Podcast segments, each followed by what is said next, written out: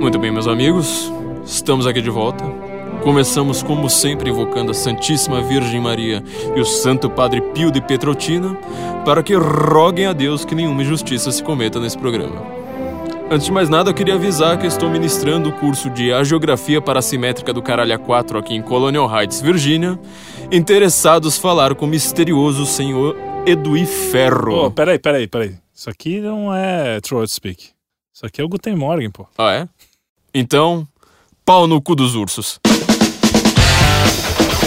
Guten Morgen, Brasilian! Estamos aqui de volta. Eu. Quem que eu sou agora, né? Bom, bom, eu não sou Olavo de Carvalho, você também não é. Quer dizer, talvez você seja, né? Esse é o problema agora. Estamos em crise de identidade total aqui.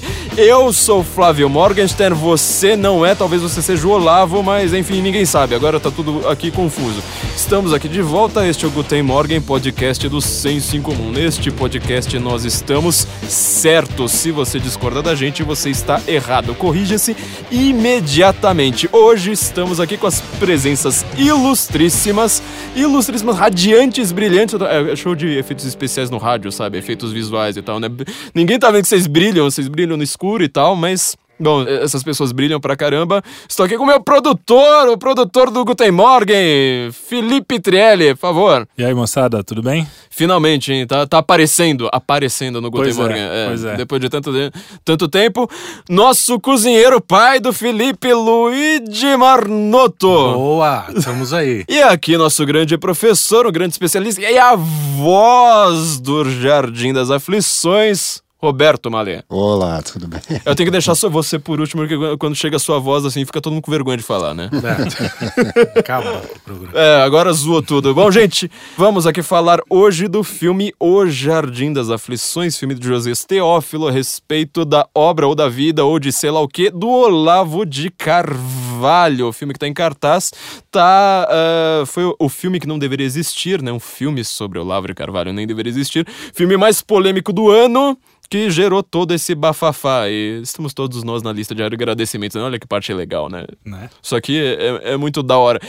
Não sei como é que você faz um podcast Se sobre bem, um que, filme. se bem que os caras lá de, de Pernambuco que tentaram censurar o filme também estão. Também estão na. muita a, parte mais legal, isso aqui pouca gente percebeu, mas na hora que o filme terminar, eu sei que muita gente ainda não viu o filme, mas na hora que o filme terminar, assim, estiver subindo todos os agradecimentos, depois dos nossos nomes, dos nossos ilustres nomes que, Que é a estarão lá parte mais brilhando. legal. Aí é a É, parte mais legal. a parte mais legal, os últimos nomes que aparecem ali na lista de agradecimentos é de todo mundo que falou que aquele filme não poderia existir, que aquele filme seria um fiasco, que tem que boicotar esse filme de todo jeito. E o filme tá sendo sucesso também por conta deles. Olha, eh, imaginou fazer um filme da, da, da socialista morena aparecer meu nome, assim, tipo, obrigado. Cara, eu não sei, eu acho que nunca mais saiu na rua depois de uma coisa dessa.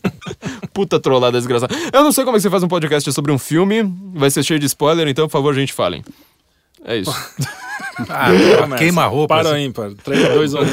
Não, começa. Vai, hosts. Fala alguém. Bom, não dá pra fazer um, um spoiler sobre um filme que é um documentário, certo? É, difícil. tipo, não, não, não tem uma história ali sendo contada, mas eu acho que todo mundo tava esperando ver aquele Olavo de Carvalho falando palavrões no Throat Speak.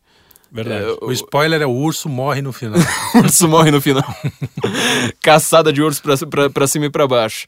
E o filme não tem nada a ver com isso, né? É, Acho que ele é uma experiência estética. É difícil você condensar uma filosofia numa obra visual. Eu acho que a primeira coisa que eu tinha a dizer sobre esse filme é o fato dele existir, como é um filme que não existe, já me deixa muito feliz, porque eu conversei com o Josias bem antes, quando a ideia surgiu, ele veio aqui na panela, ele veio almoçar com a gente no nosso aparelho aqui de resistência. E aí ele, a gente conversou, ele começou a falar: "Não, porque eu tô pensando em fazer um filme sobre Olavo de Carvalho e e eu não quero que, que seja um documentário daqueles típicos que entrevistam um monte de gente, que com contraponto e essas coisas. Não, eu quero fazer um, um filme que seja isso que você falou, uma coisa visual, que tenha um pouco daquela filosofia, mas que seja.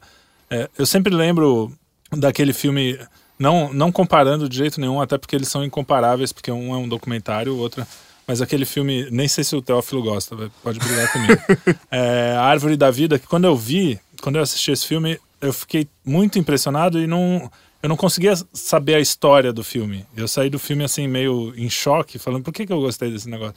Então eu acho que Final esse- de 2001, Uma Odisseia no Espaço é, também, né? é uma coisa que você vê o, o filme e o filme te diz alguma coisa e você nem sabe, em- num nível diferente, assim. Então eu vou te dar um spoiler, eu nunca vi Árvore da Vida, mas eu sei que ele é uma mistura da Teogonia com os trabalhos e os dias do Exíodo, então... Pois é, eu não tenho esse nível de, de intelectualidade, mas tudo bem. É, enquanto as pessoas estão trabalhando, estudo grego, né? Quem é que tá certo, né? Mas só pra. O que eu queria dizer mesmo, porque eu sou um pouco prolixo, vai. É que o fato do filme. de eu conversar com o cara e de repente ver o filme pronto, eu, como um artista que tenho há 20 anos um disco que eu tô fazendo, agora nada, que né? eu não lancei. Parece certos É, escritores que eu conheço. É, exatamente. Nós conhecemos, é. Pra mim, só isso, cara, é uma coisa muito legal. Eu virei muito fã do Josias, porque ele é um moleque super vivo, né? Tipo, moleque, sei lá se ele tem minha idade, mas ele tem jeito de Não, ele é moleque. Moleque, moleque.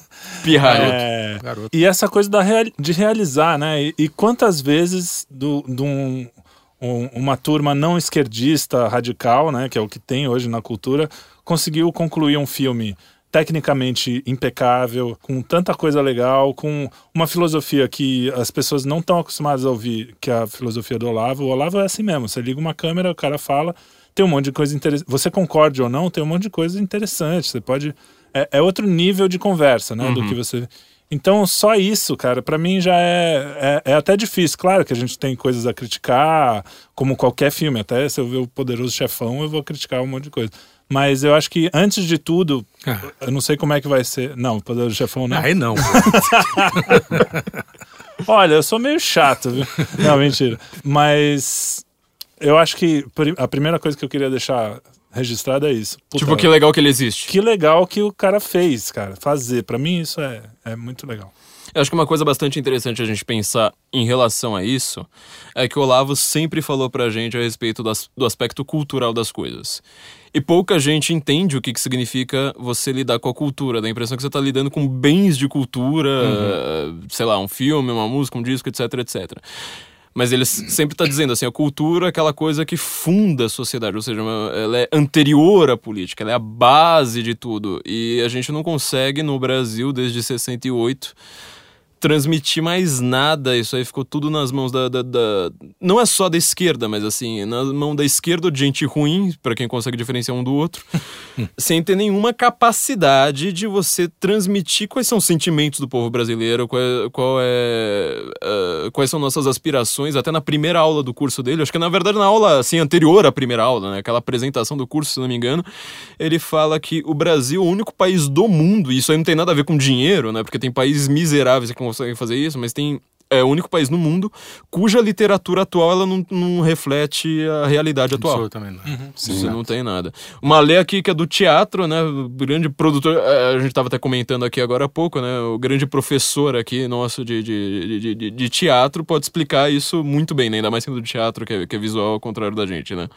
É, no, no teatro a gente está encontrando a mesma coisa da- que você encontra na literatura, que é, é, se, eu acho que nos últimos 40 anos no Brasil, as, as artes começaram a ser instrumentalizadas, no sentido de que, em vez de retratar, de ser o que o próprio Olavo sempre comenta, aquela expressão do crote, né? uma expressão de uma impressão, na verdade ela quer forjar uma impressão, né? quer criar nas pessoas é, quer modificar eh, as pessoas e direcionar o seu pensamento para determinada direção, para determinada eh, Objetivo, né? objetivo político. Então, é, não há, eh, quer dizer, uma coisa que é fundamental no símbolo e, portanto, nas obras de arte em geral, é exatamente o fato de que ela é múltiplo semanticamente. Não, você não tem uma tradução é, é, você não pode direcionar a leitura do, do, do símbolo numa, num sentido. Ele vai ser sempre passível de múltiplas interpretações.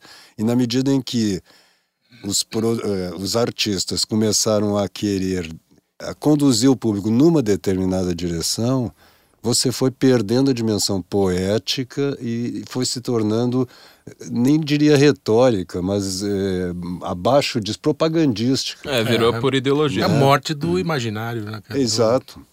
Isso veio, veio na, na cola né, de, um, de um movimento que também começa no início do século XX, que foi essa progressiva destruição ou negação da ideia de forma, né? A, a ideia de que a, a forma ela seria é, opressora, né? E, e chegamos no final do século à ideia de que a, a arte é uma pura manifestação, como uma interjeição, sem forma nenhuma.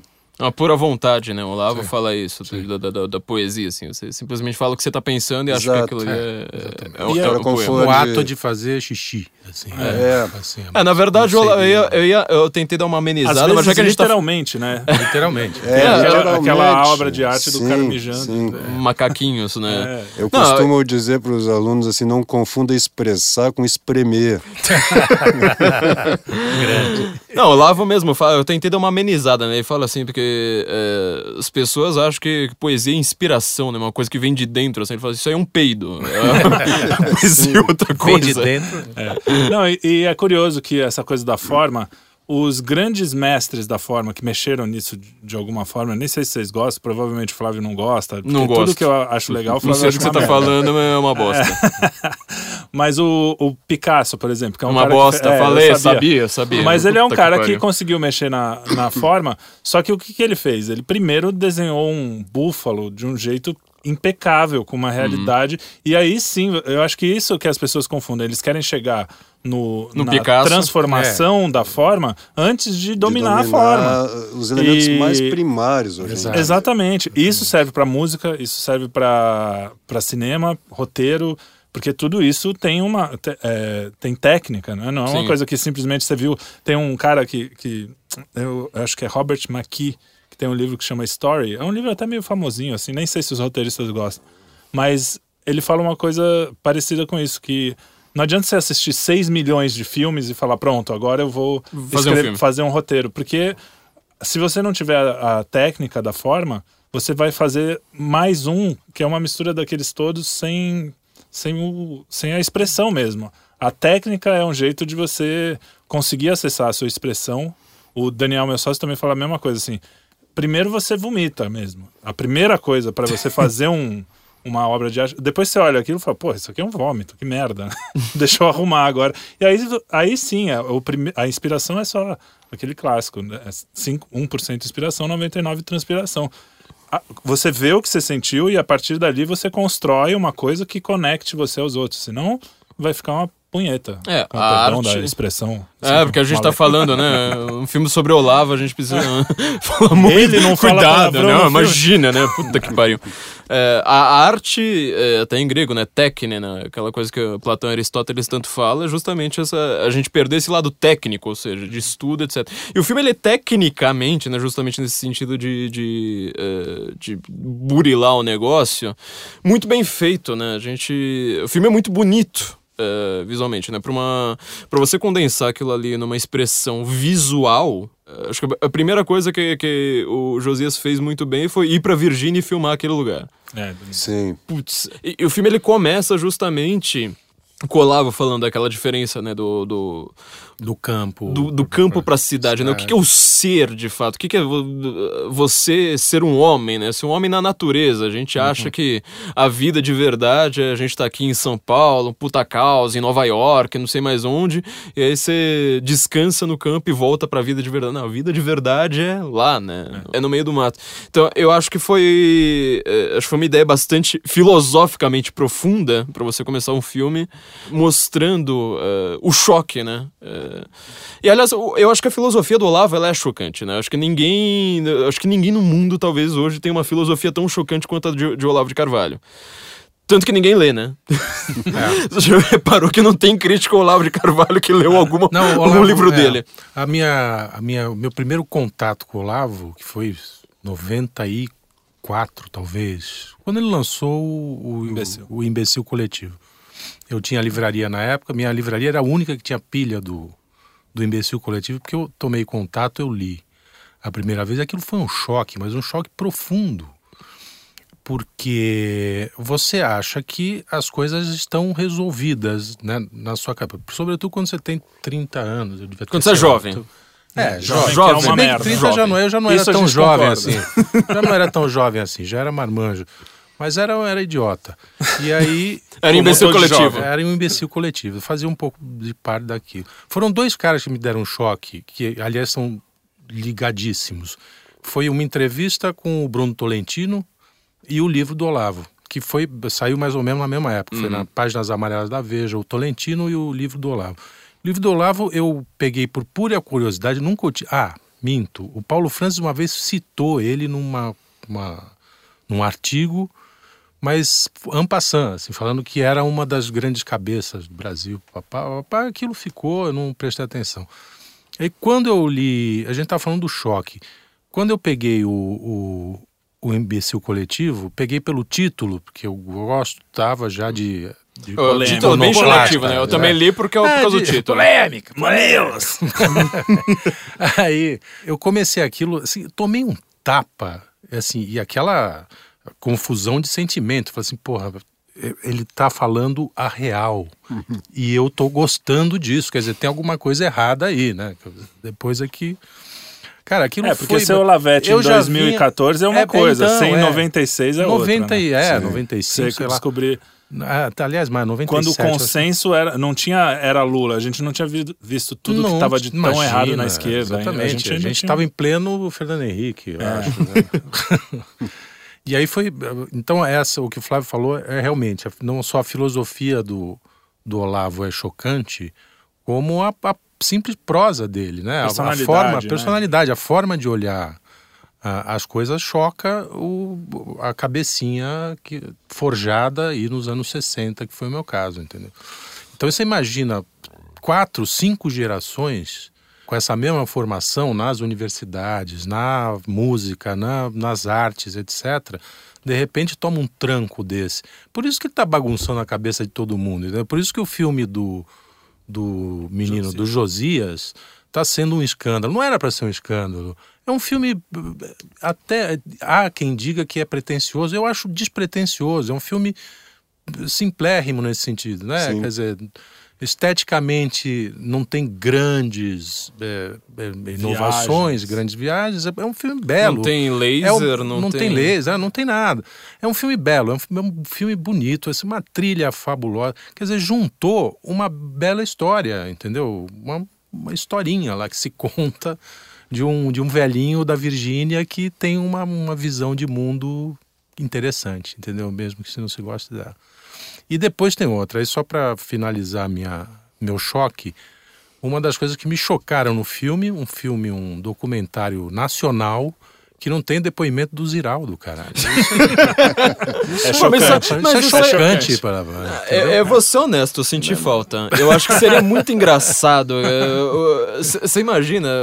Acho que podia fazer um Jardim das Aflições 2 só também. a- Assim como o Imbecil Coletivo, eh, ele foi dedicado, Teve o- inclusive, a Paulo Francis, né? Acho que Foi. alguma. Acho que a É. segunda edição, sei É, lá, é. Não, não lembro. Mas ele na- no frontispício, né? Na hora que você vira, o, abre a primeira página do livro, antes de você ver qualquer coisa, o Olavo ele fez uma, um, um tipo, complete aqui, né? Este livro é um. Aí coloca lá, mistifório reacionário, sei lá mais o quê, blá blá blá blá.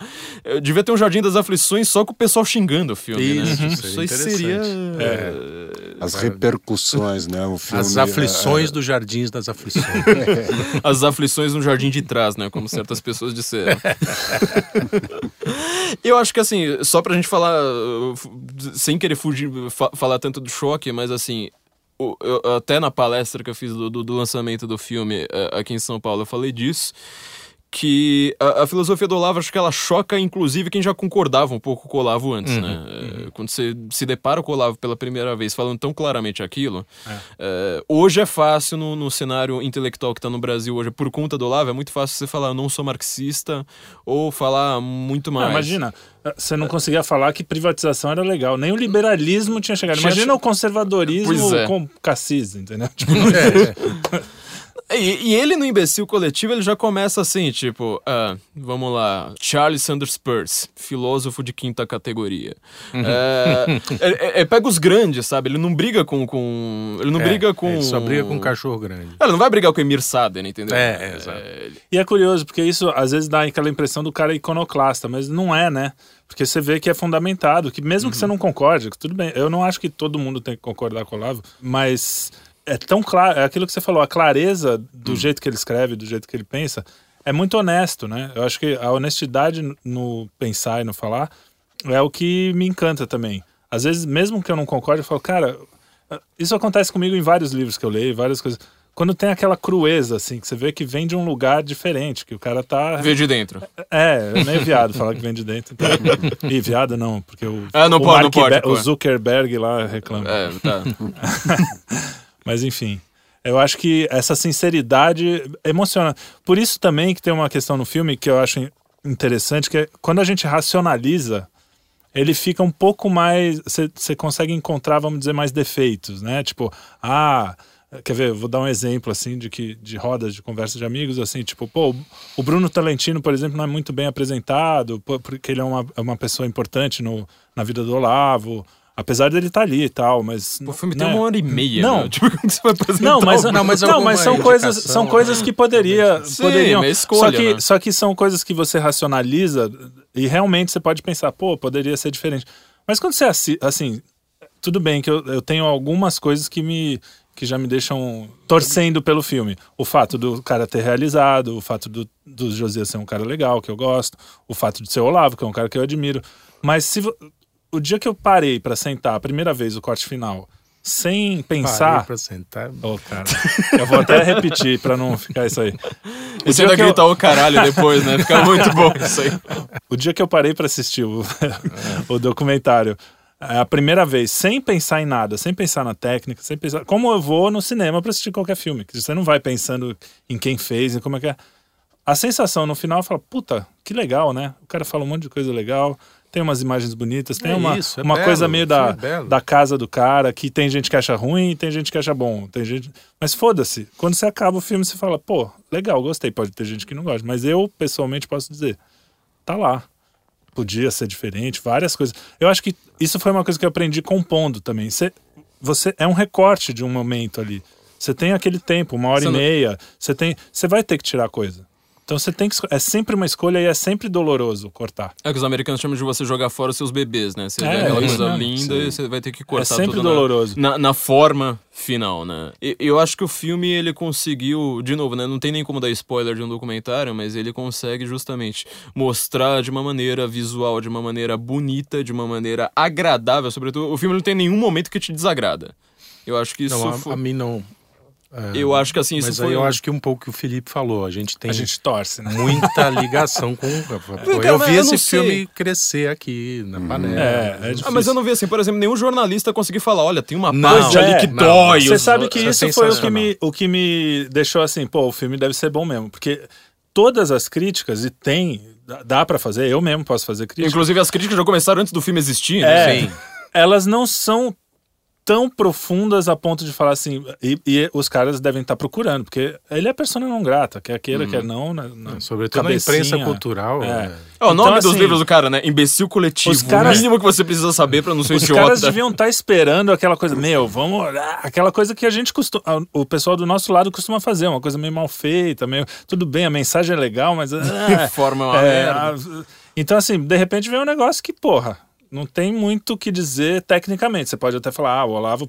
ah, ah, É engraçado que uma, as- uma das críticas mais contundentes era sobre o pensamento do Olavo, que eu acho que é a coisa menos criticável, mas tudo bem. Eu não vi mas para aquele cara, não, É. era do tipo que ele, ah, ele fala.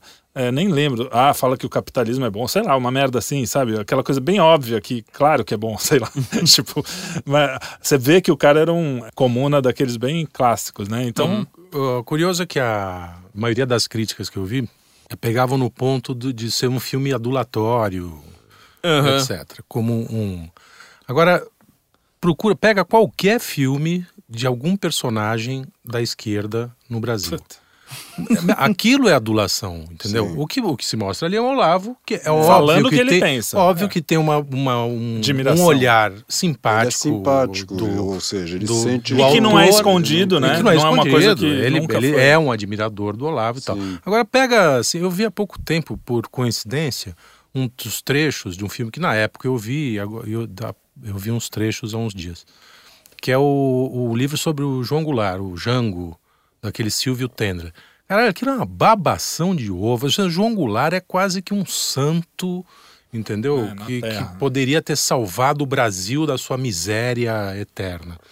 Não, E, vê, porra, Olga. ele- É o filme da Todos. Olga. É, Diário de Olga ainda é motocicleta. ficção. não, É, tudo bem. É. é. ficção, mas é, é uma ficção Não, é- com uma história real. especificamente né? dos documentários. Todo documentário de, um- de um diretor que admira o, o personagem vai ter uma- um olhar simpático, porra. Mas é uma coisa tão óbvia. Não, é que tem- E essa foi a crítica mais contundente. Falar, ah, o filme é adulatório, é uma a geografia. sei Mas lá. a- aí também tem outra, ca- outra coisa. Uma coisa é um documentário como o Ninguém Sabe o Duro Que Eu Dei, do Simonal, que eu acho um dos Que grandes documentários. dois lados, que que é é, verdade. pegar o personagem e, e pegar todos os lados da história. É, mas é, o- um jorna- é um, é um é jornalístico, jornalístico. Exatamente. O, o que eu acho que as pessoas confundiram um pouco é a intenção do, do Josias, e ele sempre também foi muito claro nisso. Não é um, não é um documentário clássico no sentido de, ah, vou pegar todos Os os, dois lados, da lados, história. é. Não, eu quero condensar uma ideia que não é muito palpável e misturar com uma sensação e o cara ir entremeado com o que o próprio Olavo fala sobre ele. Eu acho que tá objetivo achieved. Como é que É. fala você que fala inglês? Mission accomplished. Mission accomplished. Melhor Então, ainda. tudo bem, a gente pode falar. Talvez ele tenha mirado mais alto e não chegou lá, talvez as pessoas tenham. Mas eu acho que tá, o filme tá aí e Não. o que ele é me agrada. Aproveitando só, que só eu um negócio, a gente tá falando mais que o Morgan no, no coisa. Isso é demais, isso é histórico também. Fala isso é Malê, que não para de falar. É, Malê. não- Malê, cala a boca, meu. Ó, E é o que mais tem a dizer. Né? mas tem É, a dizer. exatamente. E é a única, a única voz que tá no filme, né?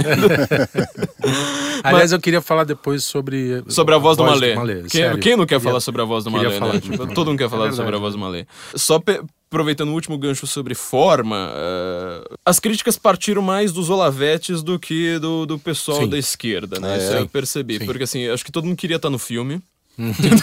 todo mundo queria estar no filme. Todo mundo falou. Desculpa aí, pessoal. Queria pensar assim, tipo, ah, mas eu teria feito desse jeito, eu queria ter feito daquele jeito. O que mais Faz, me chama... É, Faz, primeiro pra começar. começar. Eu acho que é o que o Josias teria a dizer, porque eu conversei bastante com, com o Josias a respeito disso. É... Vai lá e faz. né? É, eu acho que assim, existe uma. Vamos fazer outro gancho então, né? Tem, tem a mentalidade assim do, do crítico e do cara que põe a mão na massa e vai lá e, e faz o negócio. O Brasil, ninguém faz nada. É, Você tenta criar. Igual o Senso em Comum, a gente tenta criar um sitezinho minúsculo, mas assim, é todo mundo pra dizer o que, que a gente deveria fazer. mas não tem um desgraçado pra, pra ir lá e falar assim: tá bom, você quer ajudar? Então põe a mão na massa Uhum. e faz, né? Tipo, quem mais me ajudou foi aqui o, o Trielli, É, que, que Ou produz então o me dá podcast. dinheiro, né? Ou Sobretudo. então me dá dinheiro, desgraçada. Põe dinheiro na minha mão. Eu sou o cara que faz, eu sou o cara que carrega o piano. Você não vai carregar a porra do piano? É como Então a gente paga fala quem de faz. quantos guitarristas precisam pra trocar uma lâmpada, né? É. Um pra trocar e 12 pra criticar, falar eu Fala, faria melhor. me- melhor e mais rápido. É, e a forma do filme não é uma aula. Não é um filme é, daquele documentário típico do tipo, o cara fala, aí daqui a pouco aparece alguém e fala, tá vendo? Ele falou tal coisa. É, e o que ele falou, é, isso aí eu acho que. É, uma escolha artística, tudo bem. É, e eu achei a melhor. Eu, eu, eu confesso ah, que eu mas achei. melhor. aí, porra, você Não, também aí- é fã. Não, mentira. Não, eu sou fã do Josias, eu sou fã do Olavo, mas assim, eu acho que foi a melhor escolha por um detalhe. Eu nunca vi um filme sobre um filósofo. Não vi nem o da, da Ana Arendt que acabou de sair. Eu nu- nunca vi nenhum. Mas eu sempre tive curiosidade de ver como é que é a vida do filósofo, entendeu? Uhum. Tipo, como é. Tipo, o filósofo ele acorda, ele começa a filosofar já, tipo, ele acorda já pensando em Já rei, põe a mão no qualquer- queixo, assim. a, Ana Arendt que você diz é o, é o filme, é a ficção lá, que é o, a, Ah, é uma ficção, autobiograf- Ah, não, é. autobiográfica. Eu achei que fosse documentário, mas enfim. Pô, é, que é muito bom. É, bom, alguma hora eu vejo. vale ju- juro que, que, que É alguma um hora eu belo vejo. filme. Mas, tipo, o filósofo, é, eu sempre quis ver a vida normal do cara, sabe? É, é, ver o filósofo trabalhando, sabe? É diferente de ver o filósofo obrando, que isso aí eu vejo o Leandro Carnal fazendo o tempo todo, mas Obrando filó- naquele sentido o mesmo. filósofo trabalhando, ou seja, aquele cara que ele, sabe, tá, tá com cachorro, tá como ele em casa, os filhos chegam. Isso foi a coisa que eu achei sensacional do filme, porque assim, a, a, a aula do Olavo eu vou ver na aula do Olavo. Ah, eu não vou pro sim. cinema pra ver aula, caceta. É outra forma. Não, e é mais ou menos como quando eu vejo um cara produzindo, né? Um cara, um músico fazendo. Tem aquele documentário dos 10 discos importantes, ou sei lá quantos discos, que o cara filma como foi gravado, da entrevista. Acho que é essa sensação, né? Como é o seu ofício, de certa forma, não sei. Tem ou tem a ver com ele, você vê como é o por trás, é muito, é muito bom. É o making of. É, É um making of da filosofia do Olavo. Acho que isso aí foi. É, e ele consegue fazer a relação entre a filosofia do próprio Olavo e essa vida cotidiana, né? Isso. Às vezes eu, o filme começa com aquela grande panorâmica, né, acompanhando o carro, né, num drone, e, e- e eu, eu vejo que ao longo do filme eh, retorna essa ideia de primeiro abrir para um mais universal, tanto visualmente quanto tematicamente, e depois ir fechando para a coisa mais particular, chegando assim lá no cachorro mesmo, ou então os dois sentados no sofá, o casal, né, numa- numa coisa Então- mais íntima. Depois dali ele começa a ampliar de novo. Então tem um movimento de universalização. É. Como a Não, música. além da espiral, tem um movimento Ah. de ampliar e reduzir, sabe? De É ir para como o universal da música. e cair no particular. E isso, acho que isso é uma grande virtude. Tem esses dois movimentos, essa ideia da espiral, onde as coisas vão retornando de, em outros, de vários pontos de vista, Uhum. e paralelo a isso, essa ideia também do, de uma panorâmica e depois de fechar no detalhe, e abrir e fechar, né? Legal. Você vê que é, você tem um olhar bem mais aguçado. Eu não percebi. Não, e, e você falando é óbvio. Dizer, agora eu começo a perceber. Como acabei descobrindo, até uma curiosidade para quem vai ainda não viu o filme, que o Olavo reclamou no meio das gravações que ele tinha que trocar de camisa toda hora. Ele falou, pô, Ele não só nas gravações, camisa." ele vive reclamando disso até hoje. É, é, exatamente. Porra, os caras porra, ficavam trocando de camisa. ah, tira a camisa, põe camisa e. ah. E aí na- ele percebeu no filme que a, a narrativa vai acompanhando a tonalidade das camisas. É um Sim. detalhe fabuloso, é do cacete. Isso é, é óbvio que eu não percebi na hora, mas lá no inconsciente você percebe que o filme vai escurecendo, escurecendo, até a sim. morte, Ele até a vai hora dar que ele começa a, a falar luz da morte. né? Exatamente, e vai, dia vai fechando. Quer dizer, são os detalhes que ah, tapados como eu não, não percebem na, na prim- no primeiro olhada. É que é um assim, detalhe de making of interessante, é que é o seguinte, eles precisavam trocar tanto de camisa porque eles não passaram tanto tempo na casa do Olavo assim. Hum. É, ou seja, acho que eles grava- gravaram o quê? Quatro dias, se não me engano? Foi uma coisa... É, foi meio- Foi corrido. E, meu, você imagina o que que é você pegar uma câmera, enfiar na cara do sujeito e falar filosofia. Porra, É. meu, em quatro dias saiu tanto. Porque assim, eu conheci o Olavo, né? Passei du- du- duas noites, na verdade, na casa dele. E percebi que ele é assim: você, tipo, fala assim: olha, eh, quero falar sobre Hegel. Puta, sai, sabe? E ele fala as coisas mais sensacionais do mundo ali, tipo, pá! Na, na, na tua cara. E eles tiveram muita sorte, né, de, de fazer esse filme com, com, com o Olavo, porque acho que deve ser, nesse ponto deve ser fácil, né? Você enfia a câmera na cara do sujeito e tem lá insights sensacionais. Não, de novo, não é uma aula, não é tipo um resumo da filosofia dele. Teve gente que falou que assim, ah, o filme ele é baseado no livro O Jardim das Aflições. Ele mal fala do livro do Jardim das Aflições, né? É, ele passeia por Ele passeia. temas ali. Te- É que a, a filosofia do Olavo tá aí como tá lá e elas É, se encontram, mas é isso. Né? Ah, nesse negócio do, da espiral que a gente tá falando, né? Da, da música do Sibelius, né? Que a música do Sibelius ela é feita em espiral. tem, é. Que tá no filme. Aliás, falando em música, é, eu acho que merece uma menção honrosa aqui. O Gru- Guto Brignoli, que é quem fez a música original, que é aquela, aquele momento que tem um acordeon. Uhum. Não sei se é exatamente esse o instrumento, mas parece uma sanfona, um acordeon. Além da composição ser fantástica, encaixou no filme de um jeito natural. Porque, pô, você tá lá com Sibelius o tempo todo e ter que fazer E uma música dialoga com original. o próprio Sibelius, Não é um É, negócio é muito lá. Pra gente grande. né? E o Guto é um grande compositor, ele mandou um- algumas composições que ele já fez, a gente tem conversado, depois foi por causa do filme eu descobri que a cidade da minha mãe, que é Espírito Santo do Pinhal, ele também foi criado lá, ou tem família lá, então... É, É espiral de novo, ó, tá Várias vendo? coincidências, exatamente. É o drone E- subindo. E o filme, o filme que, que eu comecei conversando com essa, dessa história de fazer a trilha, e depois eu vi que realmente é, a, a minha área é mais música popular e tal. Ele é mais ou menos como. ho- Hoje a gente. Eu não sei se dele, ele também vê isso. Mas ele é- seria uma meio que uma metade erudita da minha parte pop e vice-versa. A gente tem uma, uma- uma, Diálogo. um diálogo muito legal e a gente com certeza vai fazer coisas juntos. Mas eu queria falar publicamente, assim, o que eu já falei pra ele, que, assim, a parte da trilha, a primeira vez que eu vi antes de conhecer o, o Guto, eu já fiquei encantado com a trilha. É muito simples, é muito rápido, mas, tipo, me chamou muita atenção. E que tem a ver com a, a própria filosofia do Olavo de novo, porque o Olavo ele também, ele vai filosofar, ah, como ele faz no Facebook hoje, né, já que ele tá escrevendo pouco artigo. Ele fala de temas extremamente eruditos de uma maneira escrachada, assim. Foi o que eu falei em Só que, box de novo, você precisa ter a forma, né? Você precisa ter estudado aquele negócio a sério Dercy por Gonçalves 50 erudita. anos. Não, foi o que eu falei. pra brincar, O- né? Eu falei pro Guto exatamente isso. Eu mandei pra ele os Taturanas, que você já ouviu, que sou eu, meu Ô, pai os e meu irmão. Taturana, gente, a melhor banda do mundo, por favor. que é uma precisam ouvir os banda Taturanas. com que a gente faz coisas mais pro humor, tal, que sou eu, meu pai e meu irmão. E meus irmãos, né, mas tem um que tá na Irlanda, então ele não participa sempre. E a gente tem esse lado do humor e tal. E eu falei, cara, Guto, a gente precisa se juntar, porque vai ser o Shostakovich com a Dercy Gonçalves, que nem o Olavo fala. é isso que a gente precisa. E eu acho que é, é isso mesmo. Eu sempre gostei quando tem ah, o Monty Python, todas as minhas referências culturais de humor, tem sempre uma ligação de popular com erudito, assim, no- do cu ao cosmos, como eu gosto de falar.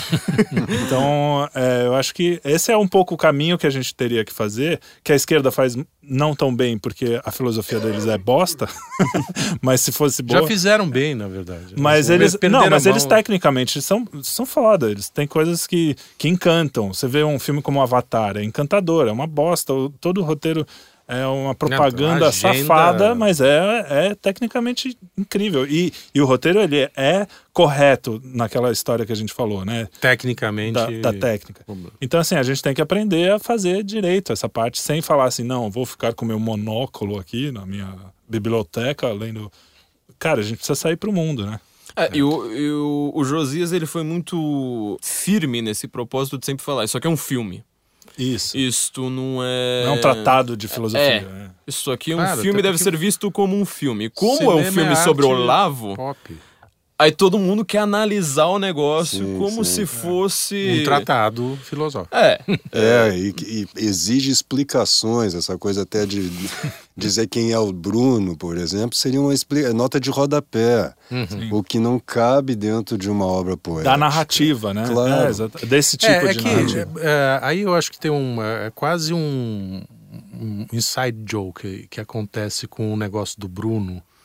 Por isso que eu queria falar da tua voz. Você faz lá uma entonação Bruno Tolentística, Sim, sei lá sim, como se sim. diz isso. Pra, pra quem não, É. não, não sabe, é que o Malê no filme, ele lê aqui o, o prefácio, né, do, do Jardim das Aflições, que foi escrito pelo, pelo, Pelo Bruno Bruno. Tolentino. Sim. Um trechinho, né, do prefácio. que é um- trechinho, é. é. porque esse prefácio é mais longo que o livro, mas...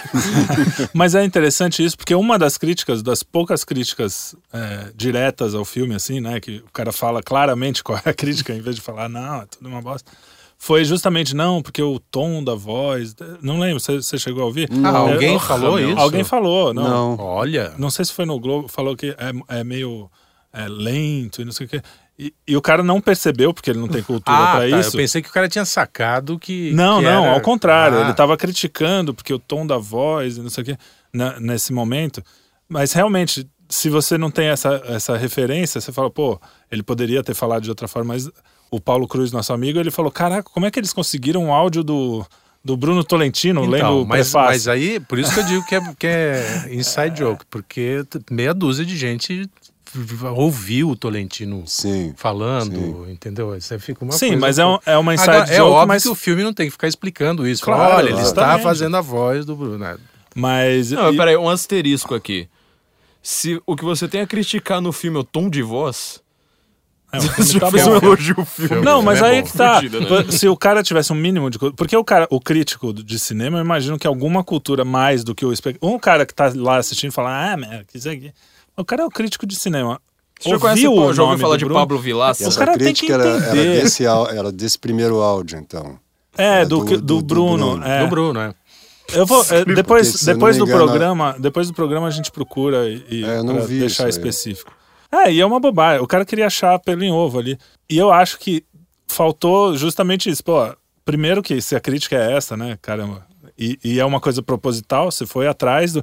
Eu lembro que você chegou a ouvir Sim, áudios sim. do Bruno, É, entrevistas. a gente gravou aqui e ainda quando eu vim no carro para cá, eu vim ouvindo ainda alguns áudios que o Bruno falando seus poemas para pegar Isso- um isso pouco uma- aquela Não, e funcionou, porque a única pessoa no cinema, provavelmente, que conhecia o Bruno, os áudios do Bruno, falou: Caraca, como é que eles encontraram sim, um áudio do Bruno? Depois, com o tempo, ele viu que não era, mas assim, nas primeir, a primeira tapa que o cara tomou, e eu acho que a intenção do Josias e sua era justamente essa, né? Então, a ideia foi tua ou do Josias? foi minha. Foi tua, né? É, na verdade o Josias queria duas vozes distintas, queria dois atores, um para ler cada, cada trecho. Pra mim seria Malê Malê.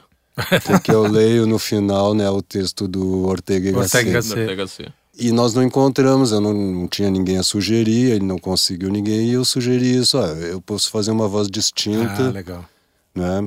E aí eh, quis fazer não propriamente uma imitação da voz do Bruno, mas uma alusão. Sim, Então exatamente. não, né, não, não tem a ideia de reproduzir. É, não, exato. Não é uma imitação. Não é uma imitação. É, não é o cara que imita o Lula, né? É, é, Chama o carioca aqui, né? É, é mais ou menos o, é, é uma intenção, é isso. É, pegar aquele, o tom, o ritmo por Uhum. um lado e o tipo de ênfase que ele dava, né? Que ele tinha uma coisa de Isso, carregar isso. as O R, palavras, é, né? Exatamente. O R. O R. Mas é engraçado, por exemplo, o Olavo ele fala bastante a respeito de vocação. Eu acho que são três coisas. Por exemplo, ele cita bastante o Goethe, né? O... Os anos de aprendizado do Wilhelm Meister, que é um livro inteiro sobre vocação. Ele fala muito do Viktor Frankl, Frankl, que é faz toda uma psicologia eh, baseada em vocação. E ele fala disso esteticamente também. Então, encontre sua própria voz. O que que o mundo tá te chamando para fazer? A voz, a vocação. Vocare. Vocário. O que, que o mundo tá te chamando para fazer? Ou seja, você pode estar no meio de um campo de concentração, você pode estar no caos absoluto, você tem um propósito para ser realizado ali. Encontre a sua voz e vá. Nesse aspecto, eu acho que o filme ele conseguiu traduzir muito do, de uma espécie, vamos dizer, de. Não um sentimento, mas é, é- é meio uma disposição do Olavo como, como pensador em relação às pessoas. O que eu quero dizer é mais ou menos o seguinte: ele sempre foi extremamente criticado desde o começo da carreira. Hoje ele tem admiradores, apesar dos críticos terem ficado muito mais ferozes. Ou seja, o crítico hoje nem lê o Olavo mais. Certo, você vai ver que. é, é, Vai ver nos comentários desse podcast lá. Você, tipo, ah, o Olavo, não sei mais o que, você vai ver. Não tem um filha da puta que vai nem ouvir esse podcast antes de falar mal. Você pode- ter, não tem a menor dúvida. Ninguém vai nem ouvir, ninguém vai ver o filme antes de, de, de criticar, sabe? É, teve um crítico, eu tô procurando aqui, eu tô tentando achar se ele é da Folha, não lembro de, de, de que lugar que ele é. Pra vocês terem uma ideia, ele falou assim: Não, porque é um filme sobre a filosofia do filósofo Olavo de Carvalho. Eu falei, já tá meio estranho isso aí. É, que é um, um pensador sem religião, com uma certa admiração pelo Sim. misticismo católico. E você Sim. fala, porra, meu. O cara não entendeu o- uma frase, né? Não, peraí, você não pesquisou no Google cinco minutos, É isso. Tipo, a coisa mais óbvia do Olavo é que ele é católico, sabe? Tipo, você não pesquisou cinco minutos antes de ver um filme e... Porque o filme não- ah, tem, tem uma cena que ele fala, né? Nem sei se eu sou Seu religioso. exatamente. Eu simplesmente gosto da realidade, ele vai lá mostra porque que ele é católico Não, a partir O da cara realidade. grudou nisso que nem um, Porra, um meu. afogado. A ideia dos afogados, né? Como a É. Lê cita no final do filme. Exato. O curioso é que ele fala isso justamente é, mostrando o, o quão religioso ele é, porque ele fala: Eu não sou religioso, religioso porque aquilo aconteceu. É, eu gosto de Tipo, realidade, Eu ponto. sei que aquilo aconteceu. Tipo, ele tá indo além da religião, não É. atrás, ele não tá antes. Sim, né? sim. Ele tá assim, a história toda, aquilo é real, não é, não é uma mitologia. ou um mistici- Então o cara não entendeu isso, que, que aí sim, qualquer leigo tem que entender, porque ele foi muito claro no que ele disse. É, é triste, né? Porque você vê que o nível tá. Não, eu acho que o Luigi e o Malê podem falar muito bem, porque assim, o Olavo, pra ele fazer essas coisas, ele não precisa só ter genialidade, ele precisa ter coragem. Eu acho que eu não vivi os anos da ditadura, eu não vivi, sabe, o começo da carreira do Olavo, por exemplo. Mas você não tem que ter simplesmente leitura. Você precisa ter uma certa coragem com seus pensamentos, sabe? Você precisa ter virtudes até para ser um filósofo que hoje estão em, em falta no mundo. Do tipo assim, se você encontra a verdade, você esconde. Você Sim. fala assim, olha, tem certas coisas que eu não Que preciso é melhor dizer. não. É. É. E você sabe que eu vou entrar numa seara aqui meio. É, Polêmica. Polêmica! Porrada, porrada, tiro, porra de bomba agora. Até porque é, eu, eu, nesse assunto, eu sou bem em cima do muro, bem PSDB. Puta que pariu. Não sou PSDB, mas eu- no sentido de estar em cima do muro. De não ter coragem. É, isso é É, covarde. de covardia. Ser covarde. que eu acho que a- o que tem em comum no Trump, no Bolsonaro, no Olavo, é justamente isso. A- As pessoas admiram a coragem deles terem, de eles dizerem falar o o que que, pensa. o que Hum, pensam, é, claro. mais até do que o que eles dizem. Sim. Tipo, não no caso do Olavo, porque é, o que ele diz é do caralho, mas o Bolsonaro, por exemplo, ele fala 50 coisas, eu concordo com duas, mas o fato dele falar as outras Uhum. com coragem de chegar e falar, enquanto os nossos políticos, e não só políticos, jornalistas e, e agentes culturais Então, e, e músicos, quando vão fazer entre- entrevista, ficam cheios de dedos para falar bem ou mal, né? Porque falar bem do Olavo também não pode, não é só falar mal, não gosta de falar mal, também não gosta de falar bem. Esse medo de você chegar, porra, é, o Bolsonaro, ele, ele tem os seus defeitos, mas ele é um cara que é muito. falam muito. pintam ele muito pior do que ele é. Caralho, você ama ele, que é a ditadura militar, entendeu? Tipo. Então, se você falar que você não gosta só- de bandido hoje, meu Deus, virou o polêmica. fato de você, de você conseguir eh, encontrar pessoas que falam a verdade, isso te instiga muito mais. E eu acho que isso no, no- na população em geral, eh, que não está prestando atenção muito, que tá lá passeando e de repente, ah, quem que eu vou votar? Isso chama muito mais, pega muito mais do que o fato de o cara ter uma puta ideia sensacional, até real, que, que é mais raro, mas uma ideia ligada com a realidade, mas fica com medo de, de magoar. De ma... Se bem que se o cara tem uma ideia ligada com a realidade, dificilmente ele vai. Mas é, importa com é, isso? Não, é, na, na- no meio acadêmico isso é, é mais, mais do que comum, né? Quer dizer, ninguém fala o que pensa exatamente no mundo acadêmico. Você que frequenta essa, Tal- talvez esse ninguém, prostíbulo. é, talvez seja até um pouco é, distinto porque é, é, no mundo acadêmico, intelectual, as pessoas até falam o que pensam, só que o que elas pensam não tem relação muito próxima com o que elas percebem. Com a Há uma realidade. espécie de disfunção Hum. né? Então as pessoas é, é, que, que em arte a gente também é o que a gente antes falava. É, por isso as pessoas não compreendem até uma obra como essa e algumas outras que não são até muitas, que é onde o cara está tentando só expressar o que ele está vendo e não te induzir a pensar determinada coisa. Né? Então, eh, eu vejo isso no meu trabalho também, até como professor. Parece que as pessoas sempre acham que você está dizendo alguma coisa porque você quer chegar a um determinado objetivo político. Sempre. não, Sim, total. sempre. Então, Tanto é que sempre a gente era que que chamado está de- por trás do que você está fazendo. Bom, Sim. eu Quando a não gente tem era nada por chamado de, Ninguém é sincero. aecista, né? Por- Só porque. Não, eu tiro Exatamente. por, Ah, por nossa, eu sou experiência. racista, né? Tipo, se eu penso uma- alguma coisa contra o PT é porque eu recebo dinheiro do PSDB. É, Exatamente. não Não, tem eu, outra eu- saída. Eu digo até por experiência própria. Quando eu era jovem e idiota, como, Como todo jovem. como todo jovem, Quando eu era jovem. É, é, é, e, e militante, quer dizer, eu estava bem enfiado lá no meio do, do Bem jovem. movimento. É, era bem jovem. Então eu via propósito político em tudo, tudo. o que assim no, no, no desenho animado do Tom Jerry, entendeu? Eu, eu vi ali e falei, não, aqui tem uma. Tanto que olha o nível de idiotice. É, eu estava tomando contato com o primeiro livro, uma compilação de coisas do Paulo Francis. Paulo Francis acaba sempre presente, né? Mas eu era bem de esquerda, não sei o que lá. Eu comprei um livro e o livro veio com uma- algumas páginas em branco. Eu chamava Paulo Francis nu e cru. Era, era uma compilação das, dos artigos. Ele também era de esquerda na época e tal. Era trotskista. E vie- vieram algumas páginas em branco. Aí eu falei, ah, puta, censura, Brasil pra cá. Aí fui falar para um professor de história meu, eu falei assim, olha, meu, o Brasil tá, tá impossível, faz escuro, mas eu canto, né? Aquela coisa toda. Ele falou, não, seu idiota, tá com defeito isso aqui, é só ir trocar na livraria. eu É, achando até que porque se é pra censurar, arranca a página, é, né? porra, Não faz a lembrança. não, imagina. Vai imprimir em branco, idiota. É, não, então, aí é, tudo era. Tudo né? é dizer, uma- é. qualquer discurso, qualquer coisa, você Isso achava acontece que tinha um em todos os político, espectros, né? Hoje em dia, principalmente depois que, que não ficou mais. é, que não era mais corajoso falar não gosto da esquerda, ficou mais fácil também os, os esquerdistas mudarem só o sinal, né?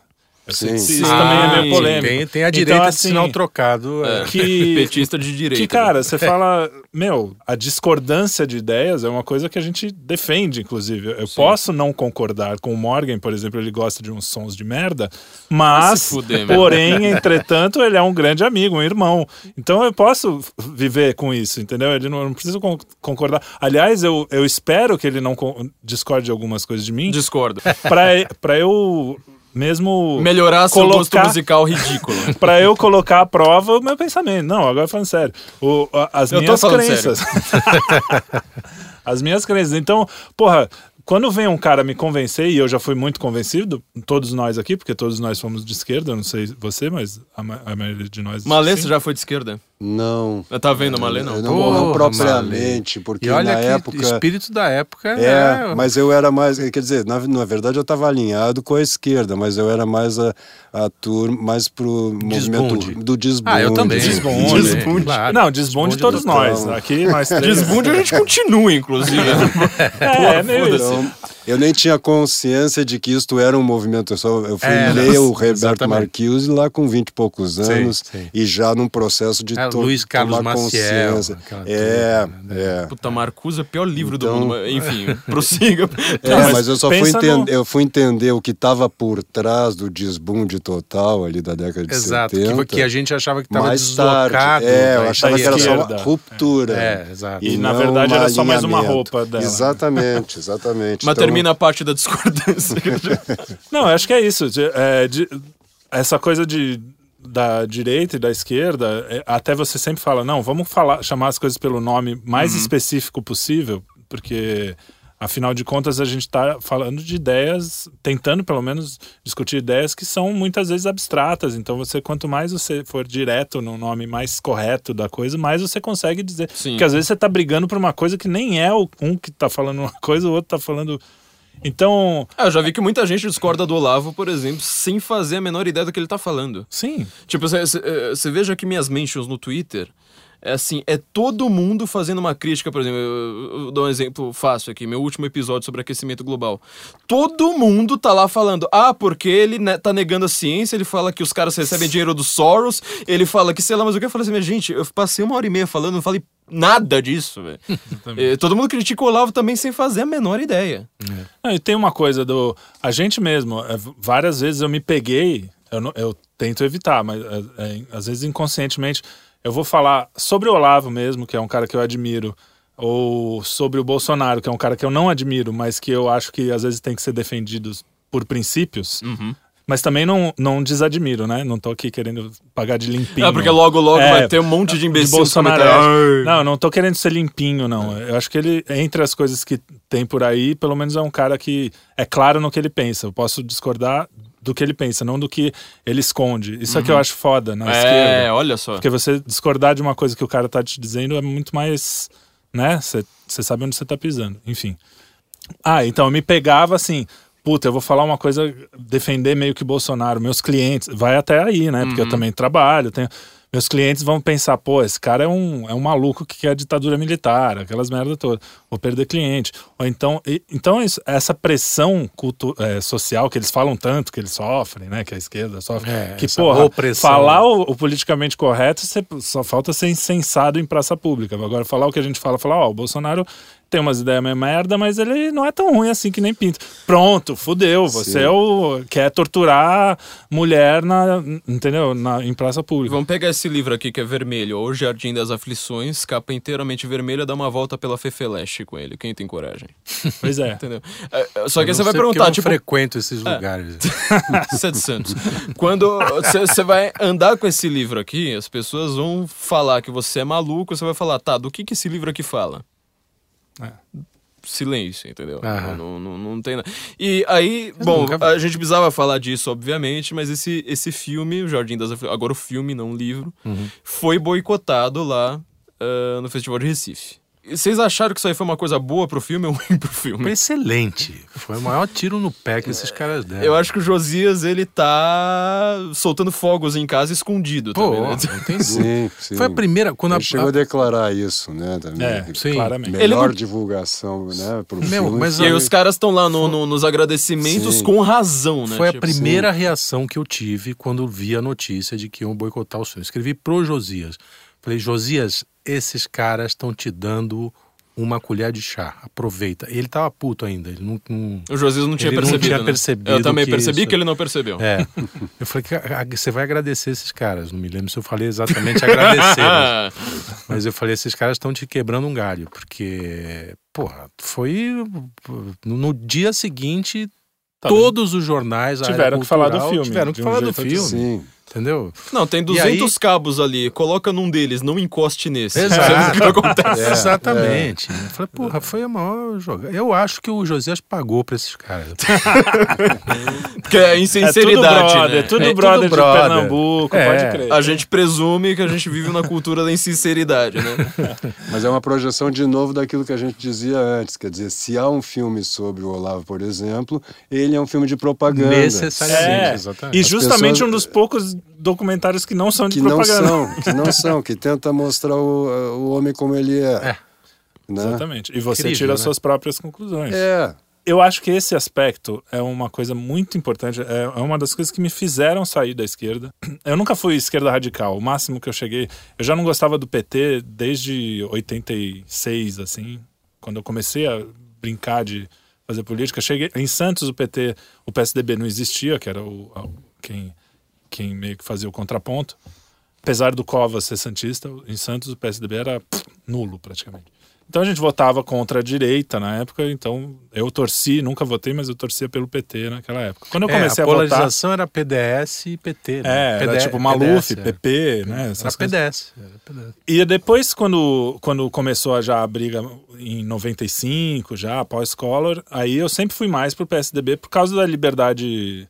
O meu ponto sempre foi a liberdade. E é engraçado que quanto mais eu envelheço, por causa da liberdade, mais conservador eu viro. É muito louco isso, né? E vocês devem entender por quê, mas pro, pro cara que tá ouvindo, às vezes não sabe é, o que é o conservadorismo mesmo. É, porque eu acho que, o, o, para mim, a, a linha fundamental que divide entre o que eu quero da vida e o que eu não quero é a liberdade, porque eu, como artista, preciso disso internamente. Mesmo que eu não, eu não consiga falar em público tudo que eu, que, eu, que eu morra por isso. Aliás, eu acho que é uma coisa pela qual eu morreria. Liberdade é mais importante que a vida. é tentar é falar, claro. tentar falar o que eu penso. Morreria, mesmo que seja uma idiotice, que eu morreria à toa, mas eu, eu acho que isso é uma das coisas que eu faria. O... Mas todo mundo morre à toa, né? Então, É. é, fim isso é das Quem vocação. que não morre à toa? Mas isso é vocação, é você não Morrer é morrer à toa. coisa. É, exatamente. Você vai morrer à toa. Então, Exatamente. vocação é você não atuar a Oh, sua. que bonito isso, hein? Pois é. Escreve. É, mas o, o que eu acho desse negócio me, me, me entristece, de certa forma, mas ao mesmo tempo fala assim: bom, o caminho que eu tô seguindo é, é- tá certo mesmo. É ver que artistas entrando nessa de tolher liberdade. É, porque o nosso ofício deveria ser. É que o Boa que esses, parte ca- deles é esses caras, oportunismo. esses caras não são artistas, eles são propagandistas de, É. uma, de uma ideologia. Essa- E eles é acham que nós somos isso, né? É. É. Então, assim, é, quando o cara chega aí, um artista que tem que ser livre, e, e- e aí quando eu digo livre, aí é no sentido íntimo, a gente tem que ser libertário mesmo, que eu- a gente não gosta muito deles, né? Mas intimamente a gente tem que pensar em tudo e, e, e quando você está criando, você tem que pensar até nas coisas que você não concorda, você tem que se colocar no lugar, você tem que... É, é muito maluco, porque às vezes você tem que fazer é, uma música e o seu personagem é o cara que tá do outro lado. E você precisa estar lá de verdade. Você precisa. É a coisa mais simples. Encena a paixão de Cristo na Sexta-feira Santa. Alguém vai ter que fazer o romano que tá lá metendo Sim, porrada na cara sim, de Jesus, falando sim. você. Vai", entendeu? Exatamente, exatamente. essa então, liberdade. assim, é, ao mesmo tempo me assusta e ao mesmo tempo eu falo, puta, é pra isso que eu vivo. é, a minha vocação é, é justamente essa, é fazer arte, porque eu a liberdade é o meu primeiro pilar. Então eu acho que esse, esse assunto do, do boicote é muito mais sério do que parece. Tudo bem, foi impressão que legal. foi uma notinha de rodapé, é, né? Puta, Não, que legal tal. Mas isso é, é o sintoma, ou é, É, não, é o é- que é- aparece Hum. de uma coisa que a gente mesmo, se, às vezes, se autocensura por causa de trabalho, por causa de a falar o que a gente pensa, que nem é uma, a gente não é mal em si, a gente é humano, né?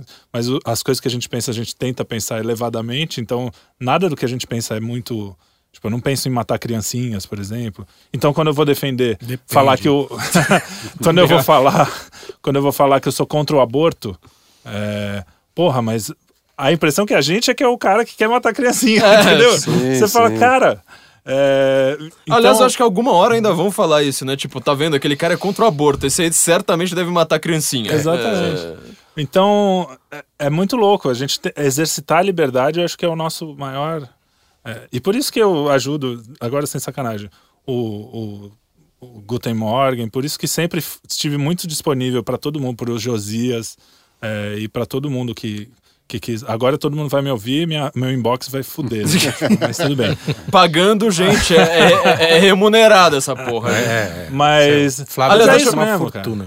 Deixa eu só falar, fazer uma pergunta, porque isso eu não sabia. Vocês gravaram a voz do Malê aqui, então? Foi. Foi, foi. Olha só, né? Eu tô- nem, nem Pois é. sabia disso. Eu tô, cara, eu sou, eu sou o Jorge Soros da direita. Eu tô por trás de tudo.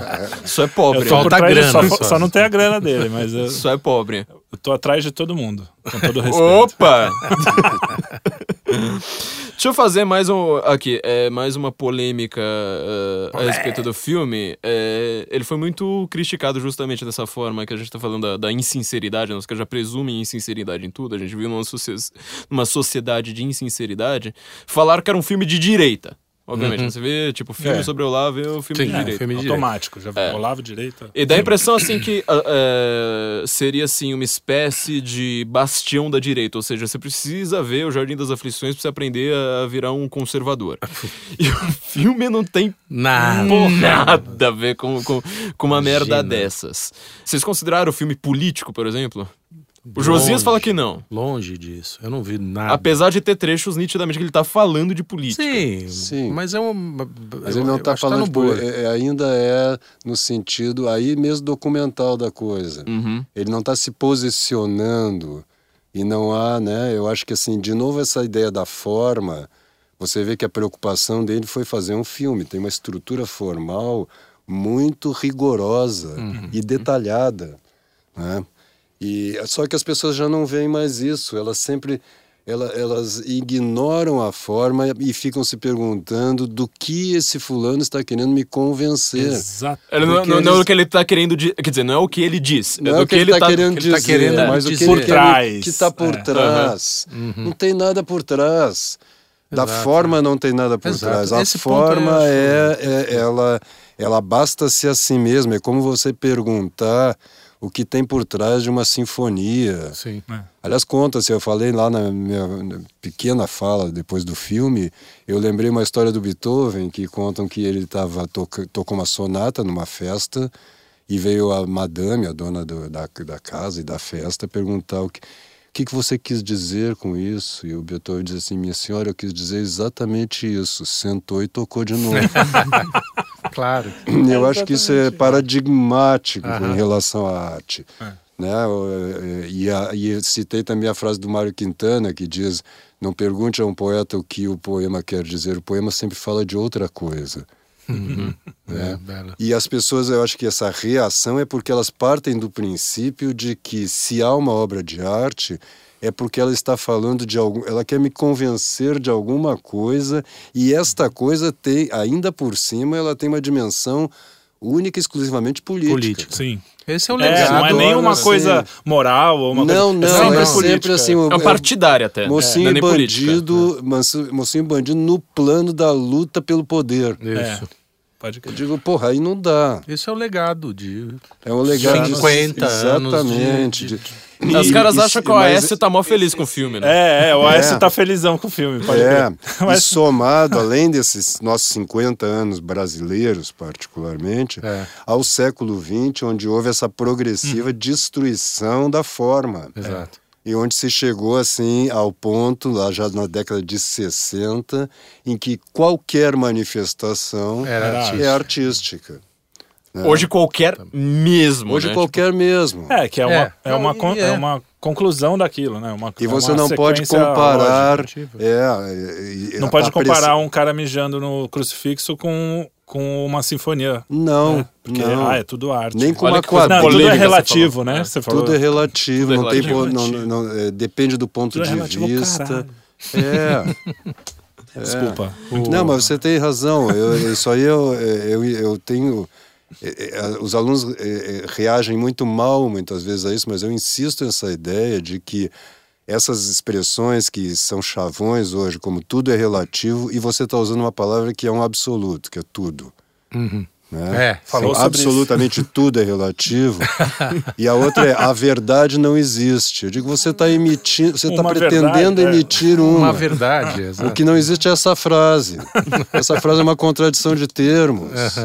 Ela não existe, ela é simplesmente aí sim um peido vocal, né? Um Flatus, flatus vocis. Os latinos já sabiam de tudo isso aí que a Já, gente tá falando, já. né? Pois é. E, E aí, desculpa, é só eu, eu queria retomar um negócio que você disse lá no início, Flávio, quando apontou a questão lá do filme, né, do Jardim, em que a, a, a natureza, né, e a cidade, né, que representa um pouco ali, eu acho que assim, o próprio Estado, ou seja, a tendência a dominar, não é nem dominar, é controlar tudo, né? E tem um terceiro elemento que eu acho que é o que, vamos dizer assim, é, o Olavo representa e o filme traduz também, que é a tradição e a cultura. sim. Né? Quer dizer, a- a- que nos dá a capacidade e forjado ao longo dos séculos, com muito sofrimento, muitas lágrimas, morte, muita morte. muita dor. Muita gente morreu pra gente ser estar aqui. capaz de dizer as coisas que a natureza nos apresenta em estado bruto, vamos dizer assim, Uhum. inteligível, porém não traduzível.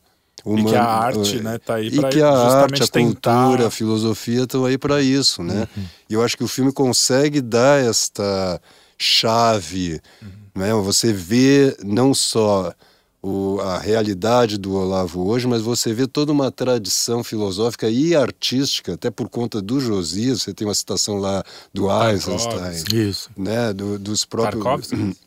do Tarkovsky Tarkovsky, do Sibelius. Tarkovsky, Sibelius. Você tem uma tradição por trás ali que é incorporada Mesmo caipira, né? Quando ele entra filme. numa loja, tem, um, tem uma música caipira Sim, tocando antiga. sim. Ah, é. É, tem os bang bang. É muito. é. Ou seja, não, é, é, é, a ideia de que, que hoje em dia é muito comum também no meio artístico, ou pelo menos no meio pseudo-artístico, a ideia de que assim, o novo é um valor. É, exatamente. Eu costumo dizer assim, olha, pode ser que nunca ninguém tenha feito isso antes, porque nunca foi, ninguém foi suficienmente idiota para fazer. fazer, claro. Por exemplo, né? Cagar na rua, que É, caras fazem. é. Tipo, achei bonito.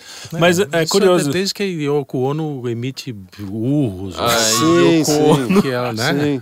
E é, e é muito fácil, né? Quando, quando eu era moleque e tinha pretensões artísticas, eu pensava assim, porra, legal, né? Eu pinto um sim no teto, coloco uma escada branca e sou artista. Porra, qualquer jovem quer isso. Um- Claro. É não ter trabalho, ficar famoso Atalho. e comer muitas meninas.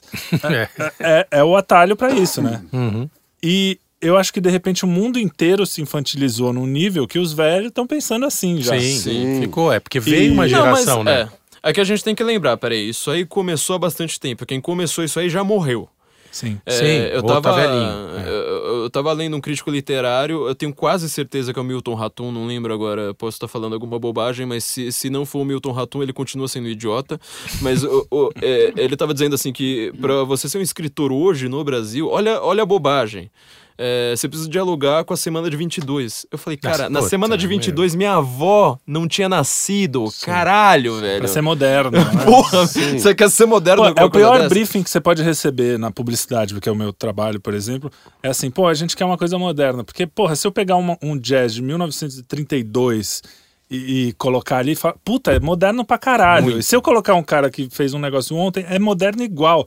Ou seja, é, um, é uma palavra vazia, como fascista, né? É, a gente. De novo. É, é, de novo. E tudo bem, eu ente- a, a gente acaba entendendo mais ou menos pelo contexto o que, que o pessoal quer dizer, porque briefing para música é muito difícil mesmo, não- é- nem culpo.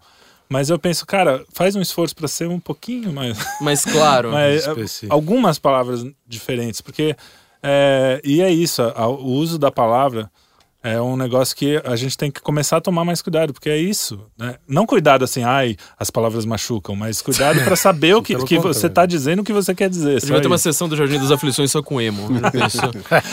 Mas- só, só para finalizar um, um assunto que você falou agora, e eu queria.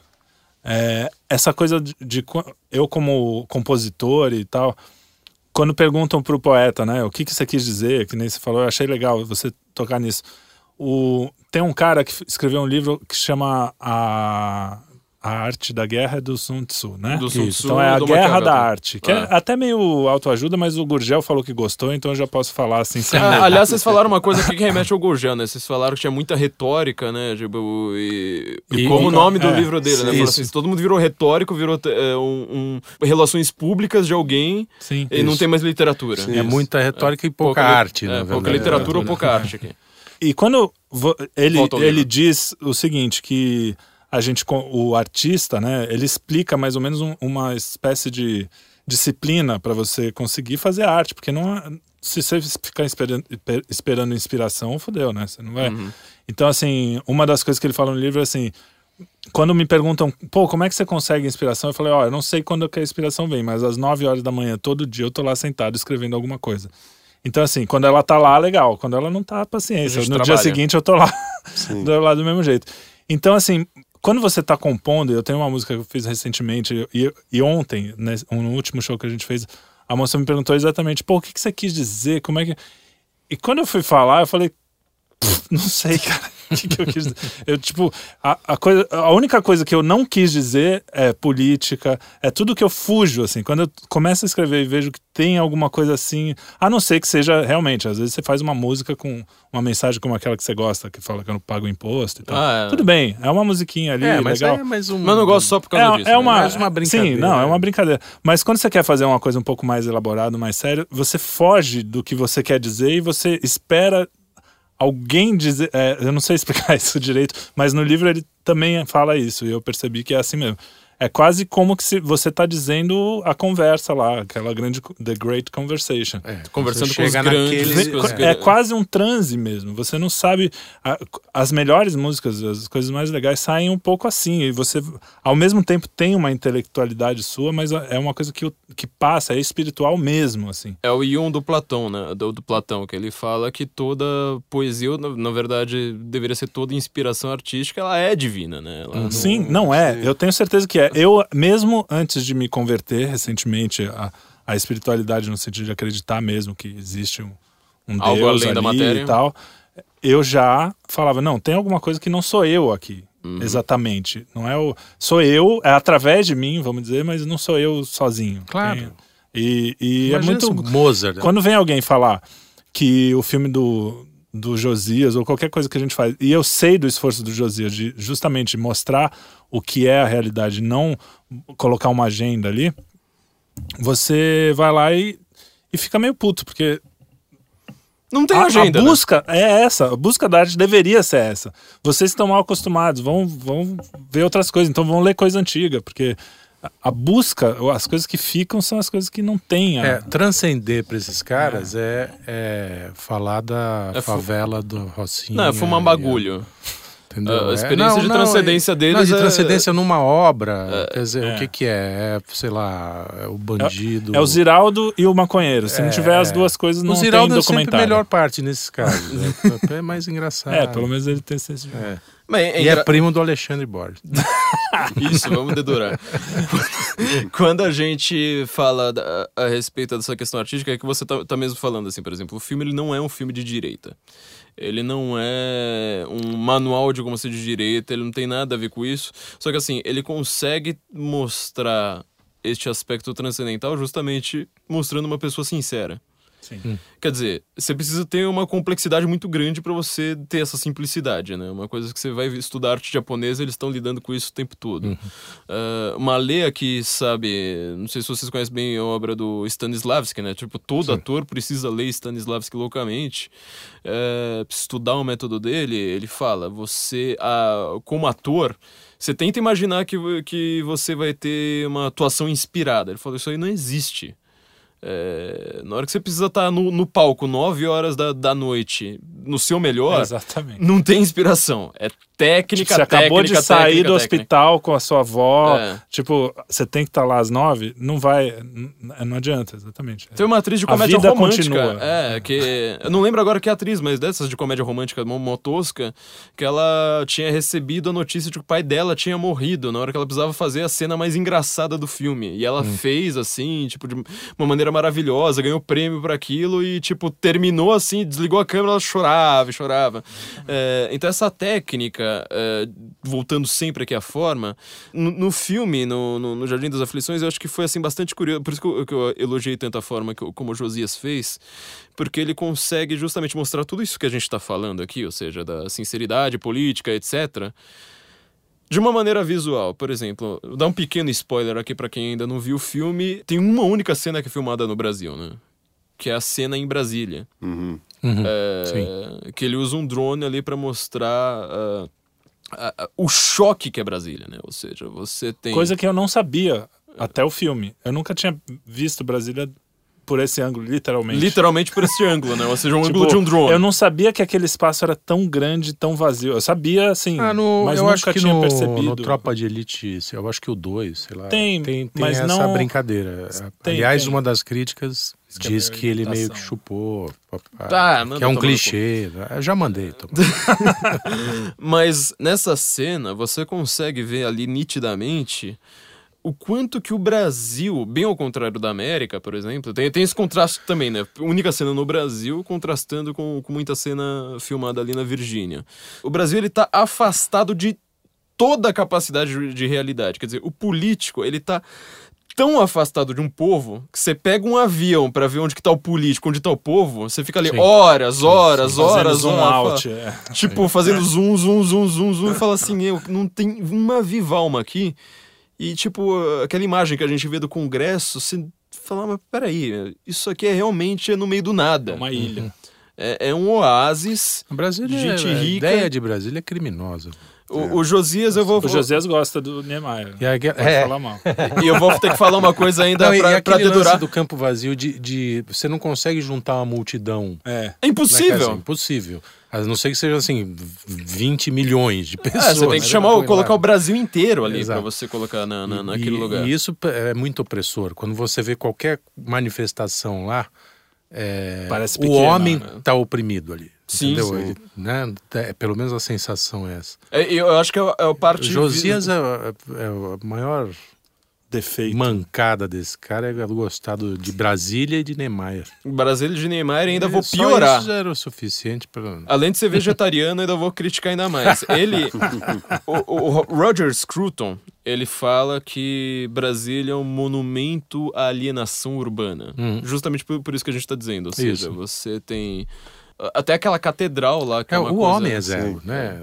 O, o ser, o indivíduo é nada. assim, Sim. É tudo. Parece uma maquete o tempo todo, né? É. Mesmo que você olhe de, de dentro dela. É um, um É uma- stalinismo visual. né? Visual, É stalinismo A visual. obra é ali. stalinista, né? É, ela foi baseada, né, inclusive, Uhum. em, em muitas do- do- do- das criações do Stalin.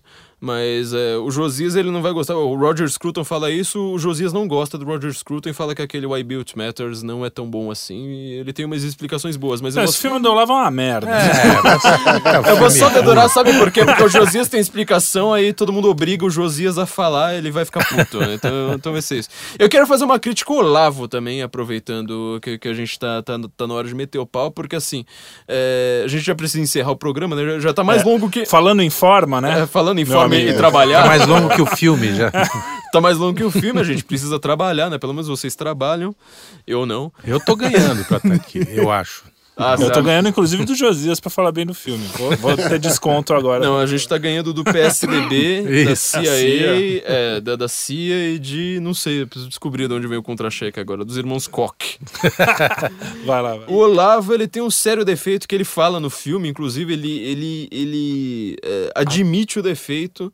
É, Atraiu os louquinhos. atrai louco, meu. Atrai louco. Assim, se você é louco. Assim, se você é retardado, ou você vai amar o Olavo ou você vai odiar. Mas você não. Fica no meio, meu. Tipo, não enche o saco, cara. Se você, se você é retardado, você poderia não encher o saco, né? Agora- Como tem maluco em volta do lado. E- Não, e- como tem maluco no mundo? É, não, ele tira das volta de trevas. qualquer coisa. Aqui né? mesmo, né? Ele tira das trevas uns caras, tipo, você nunca teria ouvido falar em punheteu se não fosse Olavo, velho. Quem seria punheteu, Ah, mal do mano? punheteu. Caralho, velho. É... Eu, eu não, não falo, eu não gosto que fala mal. Sério, sério. Eu acho que ele. Bom, deixa eu falar. Hum, Não, então, meu, rolou meu, alguma coisa entre você e o punheteu? Não, eu acho que ele tem probleminha, coitado. Não, não, nossa, isso. meu Deus do céu, né? Não se Descobriu a faz pólvora isso, agora. É tipo zoar o cara da. Eu sempre fui aquele cara que quando zoavam os marmanjos da classe, os fortinhos e tal, beleza, tava todo mundo junto. Vinha, batiam em mim, eu batia neles. Não, Mas cara o de- retardado. Mas né, zoar o cara que tem franzino. probleminha, eu nunca gostei, nunca foi minha praia.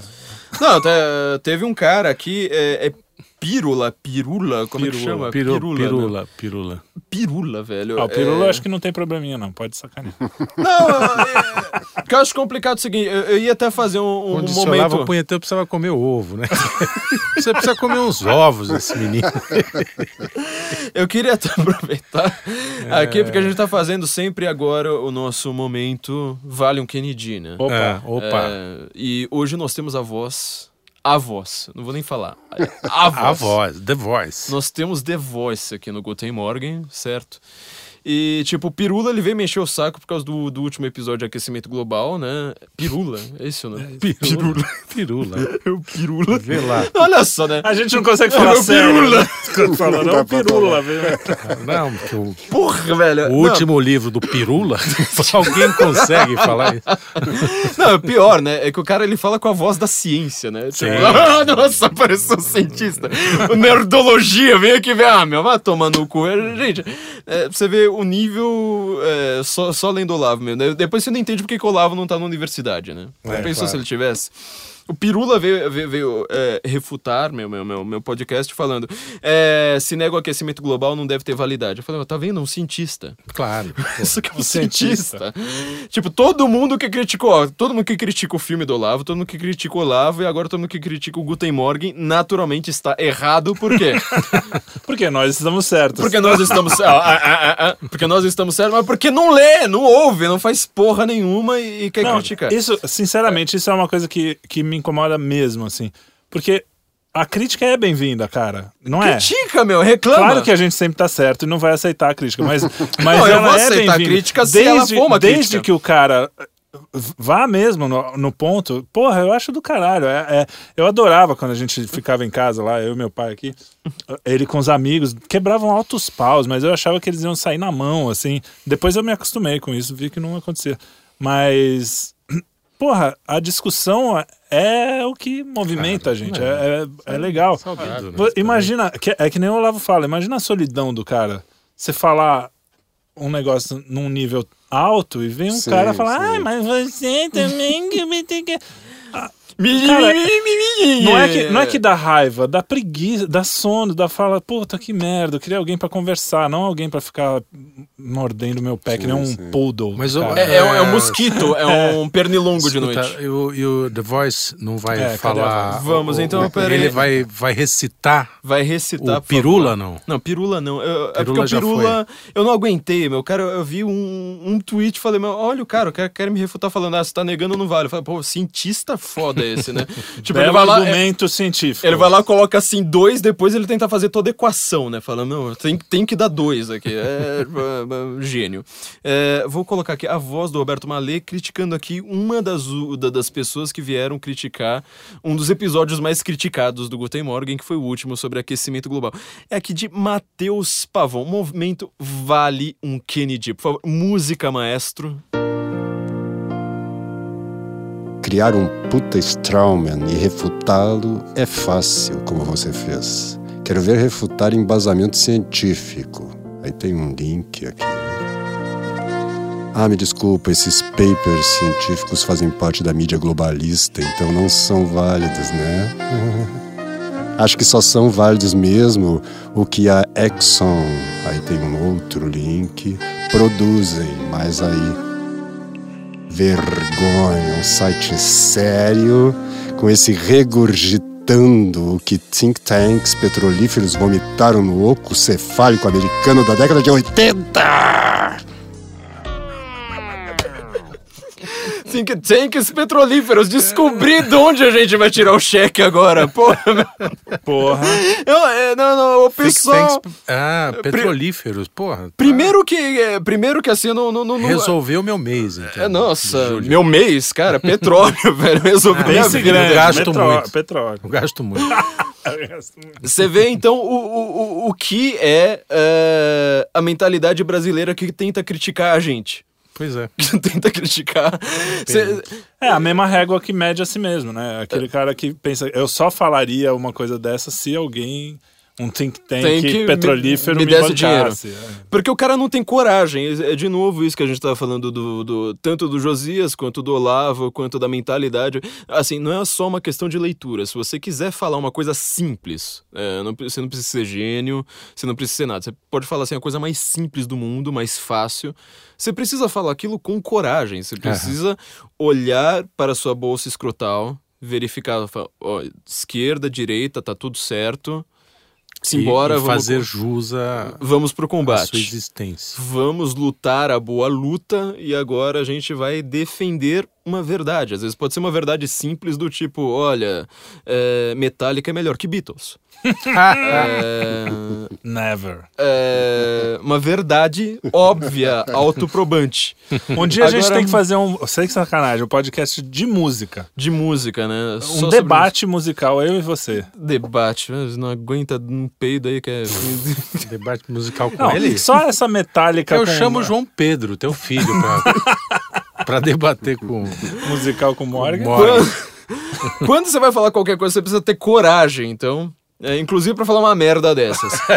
Agora, tipo, as pessoas elas não falam mais com coragem nenhuma. É, você não tem mais virtude, você não tem Voltamos ao mais... Trump e Bolsonaro. É, voltamos é, pois é, né? Então, eu acho que é, é- é- é- mesmo pra quem não vai ver o filme, aliás, o filme já tá, é, o Josias ele falou que o filme tá indo muito bem, que 80%, se eu não me engano, aqui preciso confirmar a informação, mas acho que parece que quase, acho que foi 80% do rendimento do Cine Belas Artes estava vindo só do filme.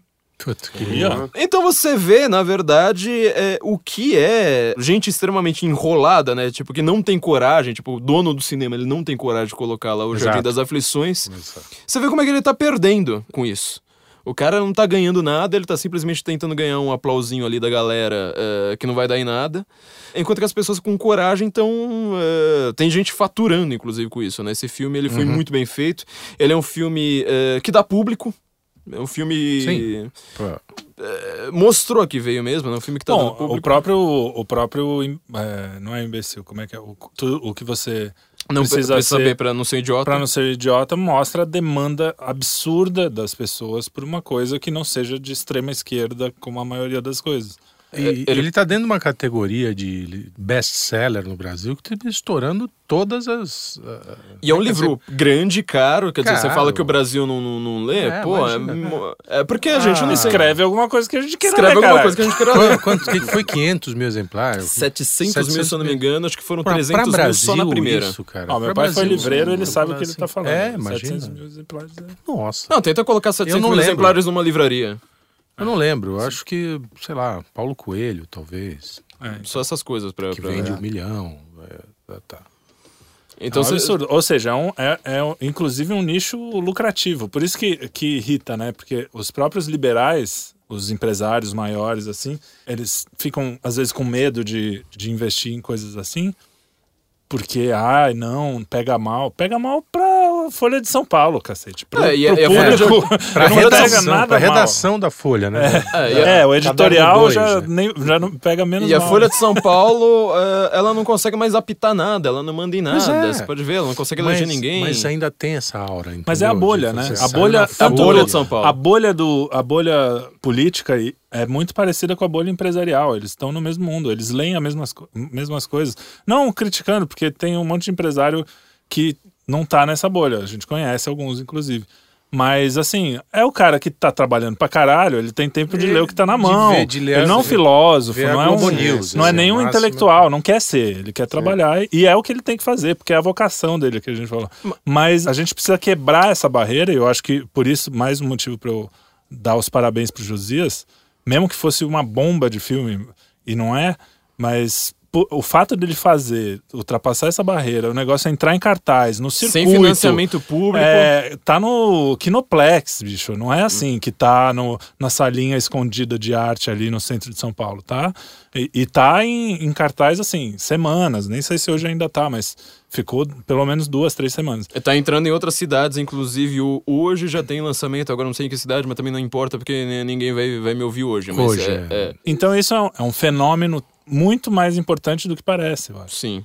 Tanto o livro do, do Felipe Moura Brasil e esse agora, porque a gente está rompendo uma barreira. Isso é que a gente tem que fazer. Né? Tem algo diferente acontecendo no Brasil e não é pouca coisa diferente. É só você ver que a hegemonia do PT acabou. Aí, Falando em hegemonia do PT acabou, a gente tá falando de coragem, eu conversei e de empresários, eu tava numa reunião de empresários, falei com. mandei pro WhatsApp pra, pra Janaína. Ela mesma falou uma coisa que muito me impressionou. Ela falou assim: olha, é, os empresários hoje, eles ainda estão preocupados com partidinho. Tipo assim, ah, vamos ver se a gente coloca, consegue voltar ao PSDB, colocar o Henrique Meirelles, Sim. etc. Saber o que, que vão fazer com essas pequeniníssimas reformas que não servem pra nada. Eu lembro que a Janaína sempre deu, deu bronca nesses empresários falando, eu fiz esse impeachment sozinha. Pedi ajuda, falei, gente, eu preciso, sei lá, de um quarto de hotel, preciso de qualquer. Ninguém ajudou nada. Ela me respondeu, falou assim: "Ban- manda esse bando de frouxo levantar a bunda da, da cadeira. é, Sai, sai, desse lugar comum, para de ficar ouvindo esses mesmos políticos de sempre, para de ficar E ouvindo Folha de São Paulo. mesmo tudo. Mesma imprensa, mesmo, mesmo tudo, sabe? É, Deixa a imprensa falar. A gente não quer proibir ninguém de falar, mas presta atenção que eles estão falando merda já faz tempo. E já. a gente precisa ouvir, eh, chegar nesses empresários falar assim: olha, filho, tenha uma coragem, de novo. Me ajuda a te ajudar. Me ajuda a te ajudar. Se você quer ter coragem, você quer, você quer lucrar mais, beleza, então vamos, vamos lá lucrar mais. Quem tá, tem, quem tá lucrando na América são as pessoas lá que, tipo, caem nessa, tipo, ai, Trump é, na, é Adolf Hitler? Ou é justamente a Ivanka Exatamente. Trump? Aham. Sabe, Ivanka Trump lá, lá começou lá, CNN, não sei mais quem, um monte de jornalista desse- desses lugares falando, vamos fazer um boicote à marca dela. Ah, Vem, ah, aumentou 700%, 7 mil por cento, acho que foi 70 mil por cento, nem lembro direito. E assim, e assim por diante. é Então, Então, não acreditem em nós, mas queiram vender. Queiram vender, então invistam na gente. Tipo, dá dinheiro aqui que a gente faz. Nós somos as pessoas que fazem, nós carregamos a porcaria do piano. Dê dinheiro pra gente, a gente só aumenta, tipo. E, e vê, de novo, aqui vou lembrar uh, uma coisa que a que a gente já patinou bastante. Quem criticou o filme do Josias, quem critica o Olavo, quem critica inclusive o Guten Morgen, onde nós estamos sempre certos e quem discordou da gente tá sempre errado, nunca teve coragem de refutar uma linha. Certo? Ninguém foi lá falar no filme, olha, ele falou uma bobagem aqui. Mas todo mundo diz que o Olavo só fala bobagem. Quer dizer, você pega aquele filme, ele diz coisas belíssimas. Aliás, inclusive, uma das coisas mais belas que ele diz, assim, que é mi- meu trecho preferido no filme, é quando ele tá no sofá com a Roxane, ele fala uma coisa pra ela. É ela que tá lá con- contando lá, tipo, ah, de como ela conheceu o Olavo, não sei mais o quê. E ele simplesmente vai lá, ele solta uma frase, nem lembro agora mais qual, fala uma co- coisa extremamente bonita pra Roxane e ela olha pro nada, assim, tipo. Nossa, Aquele que silêncio, coisa bonita. E de repente ela lembra assim, porra, tem uma câmera me filmando no filme do meu marido, né? Opa, é, então, né? Continuando. Isso que eu acho que, que, que o Josias captou muito bem, sabe? É Essa beleza, sabe? E tenha coragem, tenha. Saiba que falar a verdade tem recompensa, inclusive em dinheiro. Sabe? Você vai ganhar um público enorme. O que o Brasil está sedento no momento, é, e é por isso que o, que o Olavo tem esse público, é de gente falando assim: ó, me fala a verdade, tenha coragem. A tenha- grama é verde. sem- seja sincero, olha pra, pra grama, me fala qual que é cor. Sabe? Não precisa falar assim, ah, mas tem estudo acadêmico? Tem paper? Tem vídeo do Pirula fala- falando se, se, se é verde ou não?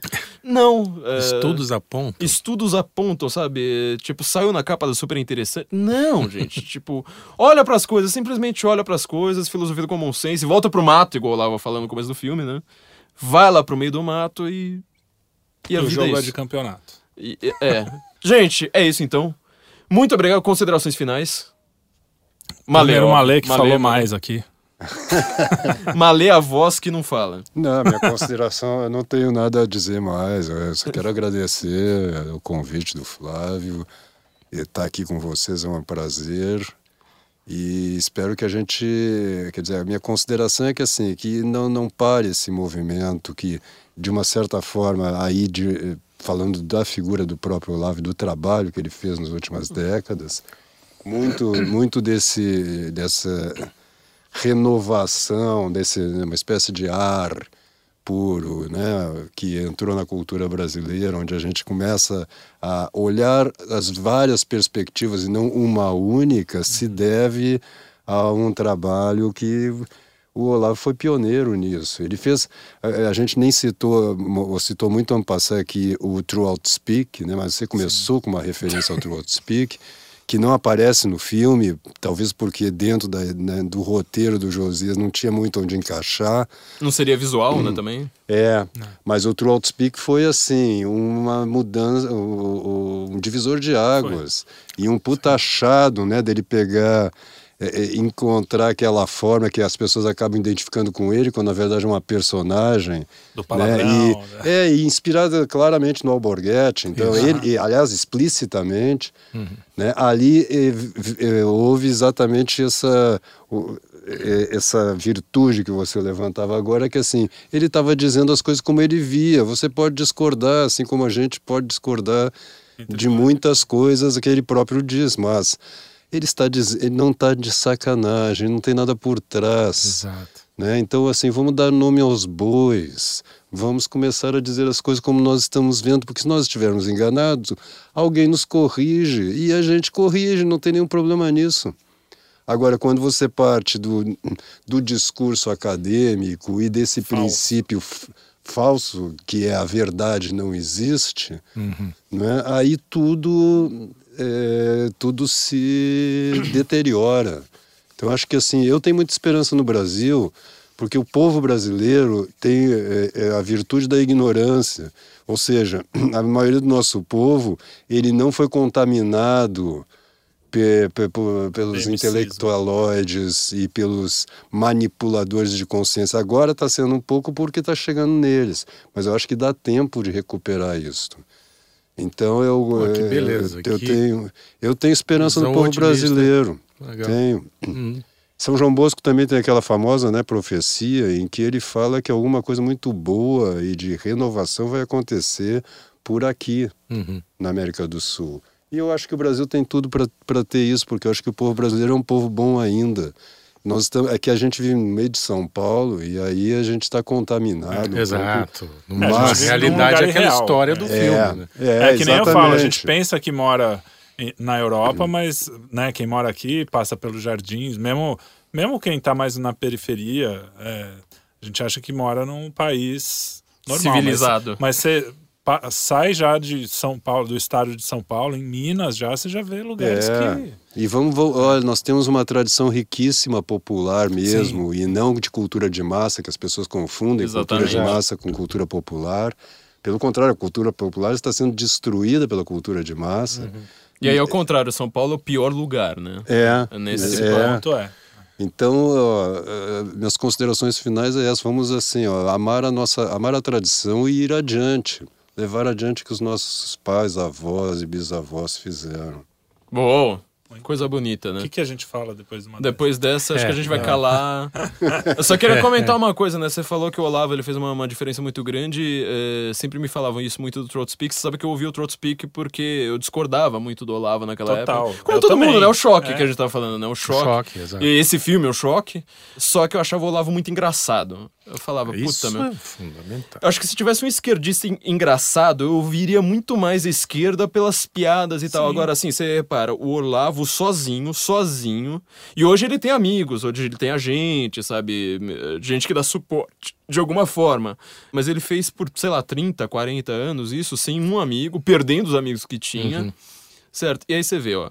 Uh, você pega todos os livros que foram lançados, os programas de TV que esses caras têm, todo o suporte, canais de YouTube de Marcia Tiburi, Leandro Carnal, Cortella, não lembro nunca o nome lá do outro retardado, Clóvis de Barros. Hum. Clóvis de Barros, alguma coisa. Junta todos esses caras, eles não fazem diferença entre antes e depois. Uhum. O Olavo sozinho, tipo, ele lança um livro, você fala, cara, a gente vai ter que ler Aristóteles agora de outro jeito. A gente vai ter que ler Maquiavel agora de uma maneira invertida do que, do que a gente estava uhum. lendo antes. E você tá formando uma galera que tá vindo com esse pensamento justamente eh, esses olavetes que, que incomodam, porque eles falam assim: a gente não vai mais aceitar. Olha, se tá todo mundo na academia falando de, de X, então vamos continuar falando X, porque a gente não pode discordar do professor. Não, o O contrário. medo de discordar do senso. Quer dizer, não é nem o senso comum, né? O senso acadêmico. É, do vamos senso acadêmico. É, exato. Luigi, Bem, a gente falou agora há pouco da, da nossa geração, né? Eu e o Malê, somos aqui os anciões. Falamos do desbunde, né? Eu, eu tenho impressão, quer dizer, não sei se é a mesma experiência que você teve, mas assim, o desbunde, eu, eu era um cara que estava ligado à esquerda mais tradicional por muito pouco tempo, quer dizer, foi o primeiro encantamento. Eu tinha um, um amigo da família que era comunista, era do Partido Comunista e tal, e ele me seduziu, porque é sedutor, né? A gente Sim. sabe que é. Todos Ah, iguais, to- to- naquela é, igualdade, etc. E a, a- o desbunde, como você falou, me pareceu uma ruptura. É, quer dizer, a contracultura era contra, inclusive, a cultura da esquerda, né? da esquerda tradicional, do Partido Comunista, do stalinismo, etc. Sim. Eu sinto uma coisa muito parecida depois que fui me endireitando e, e- e chegando próximo ao conservadorismo. E concordo com aquele menino, que eu não vou lembrar o nome dele, que tem um, um, um negócio na internet, ele diz que a, a- o conservadorismo é a nova contracultura. Eu não tenho dúvida disso. Quer dizer, esse frescor que você diz que está chegando aqui é, é muito mais próximo ao conservadorismo sim. do que as ideias novas, entre aspas, né? Quer dizer, o que chamam de novo. Então, jovens, sejam contra a cultura, sejam conservadores, envelheçam, como diria o nosso Nelson. É isso, por hora. Felipe Trielli, o homem produtor desse troço. Eu vou falar uma, uma pequena experiência que eu tive, a- até um pouco traumática, assim, mas para falar um pouco do Olavo. Quando eu, eu come, o meu primeiro contato com o Olavo foi pelo Throat Speak também. Meu, eu ouvia meu pai falar dele no, do imbecil coletivo na época, eu ficava ligado, mas nunca li com. Eu era pirralho. Para mim nem faria muito sentido porque eu nem sabia que eu estava tão dentro daquela cultura, aquilo tudo não, eu não tinha um conhecimento suficiente para isso. Eu era muito moleque. E quando eu ouvi o Throat Speak, eu ficava falando, puta, o cara é mó carola, né? Mas ele é engraçado, fala palavrão. E, pô, ele é contra o PT. Porra, eu sempre fui. Mesmo antes de ser modinha, eu já era meio contra o PT. Então, puta, que legal. Puta, que do caralho. Aí, puta, meu, porra, será que tem alguma coisa? tipo, porra. É, começou não levando muito a sério. Falar, ah, esse cara é maluco. Eu sempre né? Pra mim foi a mesma eu, coisa, Eu, mesma sempre, coisa. eu sempre fui um cara que, que soube ouvir as pessoas que eu discordo, desde que tivessem humor. Eu sou muito É, parecido eu- contigo. E, Tem- e, tem um- porra, hoje mesmo, quando eu vejo aqueles caras, sei lá, Porta dos Fundos, é que às vezes eles são sem graça mesmo, mas. Eu às acho vezes eles sem eles, graça. É, às vezes eu acho que eles são engraçados. Mas quando eu vejo. um pau. É, é, sem dúvida. Mas às vezes eu via, é, sei lá, esses caras do progra dos programas humorísticos da Globo, aquele. Adnet. A Diné, esses caras, às vezes eles acertam. Então eu consigo ver um cara falando, a- não ser quando a coisa é totalmente política, que aí fudeu, porque você Que é sabe do que, Vivier. que é sem graça É, mesmo, é, aí perde a graça. Não por ser política, mas por ser sem Sem, graça. sem graça. Porque mesmo a, a coisa religiosa, pô, o Monty Python tem a vida de Brian que eu acho foda, é, mesmo sendo cristão, mesmo sendo católico, mesmo É muito bom. porque tem um, tem um. Não é nem só porque tem um respeito, mesmo que não tivesse, mas tem um respeito para começar, porque eles não falam diretamente de Jesus, né? Falam de um cara que as pessoas confundem. Mas o Olavo até discorda de mim, essa é uma das coisas que eu discordo do Olavo, porque ele acha um filme meio anticristão, eu não acho. Mas assim, eu consigo rir da piada em si. E o Olavo foi meio isso. foi- isso acontece para o bem e para o mal. Então eu comecei a ouvir o Throat Speak e essa coisa do, do humor do Olavo, porra, a politicamente incorreto pra caralho, todas aquelas coisas. E comecei a, a- eu comecei a fazer o curso, por exemplo, porque eu falei, não, eu quero saber que Aristóteles, Platão, eu sempre gostei, meu pai tinha livraria, sempre foi uma coisa que eu tive contato, mas eu falei, eu não sei como começar a ler, eu quero saber, mas eu não sei por onde começar. Não tem um índice, né? É, tipo, como é que eu vou abrir um livro do Platão ali, aquilo vai ser grego, literalmente. Ah, ah, ah. E, e aí eu falei, pô, eu vou fazer o curso do Olavo de filosofia, porque eu gostava da parte filosófica que ele falava. Falava, ah, ele acredita em umas coisas que eu não acredito de, de religião, mas, porra, tudo bem. E fui, aí de repente ele falava de, é, porque não consagraram a nossa, é, a senhora A Rússia. Rússia, É. por isso que dá tudo errado. Eu falava, nossa, o cara pira, né? tem a Puta, ver, Que né? maluco, mas tudo bem e tal. Enfim, hoje as coisas mudaram um pouco, mas mesmo assim, é, eu, foi uma coisa intelectual mesmo que me, me conduziu. é, o humor e a intelectualidade que me conduziram, que é uma das coisas que ele fala, que é Dercy Gonçalves com Platão. É isso mesmo. E quando começou essa coisa de o pessoal falar de seita, né? Porque todo mundo fala, ah, Zolavete, porque tem o Zolavete maluco mesmo, mas não tem nada a ver com o Olavo, tem a ver com os maluquice dele. E ele só nos enche o saco ao invés de É, exatamente. Porque a gente não é o Lovete o suficiente, É. né? A gente não gosta o suficiente. Que o Olavo também não é o Lavete o suficiente. É, nem ele. É, e, e eu tive uma experiência pessoal de seita mesmo. Eu vi, eu vi gente que eu gosto muito é, participar disso. E, meu, tipo, os caras não sabem eles estão falando do que é uma seita. Você não sabe o que é uma seita. É, é um negócio muito assustador. Claro que tem elementos, justamente porque a- um cara que vai criar uma seita, se ele olhar um- uma estante de microfone, vai falar, ah, tipo, Hum. vai, é, é- vem do cara que, que admira qualquer É, tem a coisa. vulnerabilidade tem, do- tem a ver com o cara que tá ali. qualquer- Então o Olavo fala coisas, e ele realmente é um cara carismático, tem fala a verdade, algumas coisas, né, que são muito mais que a média que você vê por aí. Então, aquela coisa o cara se encanta num nível muito maior, mas não quer dizer isso. Eu queria dar um recado assim, tipo, cara, seita não é nada disso, vocês viajam. É, a gente é muito normal, menos Não o Morgan. Tirando o vai Morgan aqui, fuder. todo mundo aqui é muito normal. E, enfim, é, é isso. Como a gente está falando do Olavo, eu achei que era importante falar desse assunto, porque, enfim, as pessoas às vezes perdem umas coisas legais que ele fala só porque. Só por causa de Ai, bobagem. meu Deus, ele- ele- É, no aniversário dele, eu escrevi no Censo um artigo lá, pare de frescurite, valeu Olavo de Carvalho, porque eu tava justamente pegando todos aqueles elementos que, assim, todo crítico do Olavo de Carvalho vai falar que ele é astrólogo, vai falar que ele Pepsi. da Pepsi, vai falar qual é, qual é o outro, que ele refutou Newton. Que você explicou muito bem no último que, programa. é, o Newton, o Newton também Eu, isso do- era uma coisa que me incomodava um pouco. Porra, o cara também refutando Newton. Refutar Newton, né? É. Não, pior que foi um amigo físico meu, né? Aliás, eu vou dar uma dica aqui, é, que o Olavo ele dá mais ou menos essa dica, mas assim, todo mundo quer entender como é que você pode ser inteligente inteligente em diversos assuntos. Nós que somos inteligentes em diversos assuntos e a gente nunca erra porque a gente tá sempre certo nesse programa aqui, discordar a gente tá errado. Eu vou te dar a dica de ouro, cara. Converse. Para de, de. Quando você vai pro bar, ao invés de você falar de mulher, fala, tipo, ó, você tem um amigo advogado, fala, e aí, como é que tá seu trabalho? Ah, como é que. é? Me explica. Que, que, qual que é seu trabalho? O que é que Pode você botar faz? umas mulherzinhas no meio também. né? Pode botar É, a mulher no meio. ninguém. Senão pô. vai deixar. Os caras já são nerd que ouvem isso aqui. Você ainda vai botar os caras. Não, mas inclusive tem- Não vamos reproduzir, aí fudeu, Aliás, né? uma, coisa na qual, uma coisa na qual concordo loucamente com o Olavo é o seguinte: beleza e inteligência estão muito atreladas, bem ao contrário do que se diz. É, Aham. é, muito, é muito difícil você ver mulher é, bonita que seja. A não ser na Globo. A Globo é o único lugar que você, você vai ver mulher que é, que é bonita e que é, que é burra. É. Mas geralmente na vida real, na vida concreta. A, a mulher inteligente, ela costuma ser a mais bonita e, e o contrário também. No meu caso, é igual. É, então, igual a gente. Sou você é bonito, uma sou mulher. inteligente. Exatamente. Ah, sim. Igual a gente. era mulher agora. Não, porra. calma. Essa coisa de identidade de gênero, você não sabe mais. O seu pai ainda complica né, a, a coisa. Idade né? não dá mais. Não, inclusive você vai pra Fefeleche. Eu tava falando com uma lei antes da, da, da gente gravar aqui. Tipo, é um grau de feiura e de burrice tudo junto Mas é incrível. o que enfeia é a ideologia, cara. Vê o antes e depois, antes e depois do, do- Não, eu Da con- federal. da né? Federal, cara. As meninas bonitas, elas ficam feias porque elas acham que aquilo Sim, deixa mais atraente. Mas é atrelado, entendeu? É isso que eu tô falando, é uma coisa atrelada. Não, eu tava falando do Olavo, dessa coisa de Pepsi, não sei mais o quê. Então É. converse com as pessoas, certo? Tipo, pergunte. Eu tinha amigos físicos, aprendi física, física desse jeito, porque eu tinha uma aula particular ali na minha Claro, frente. claro.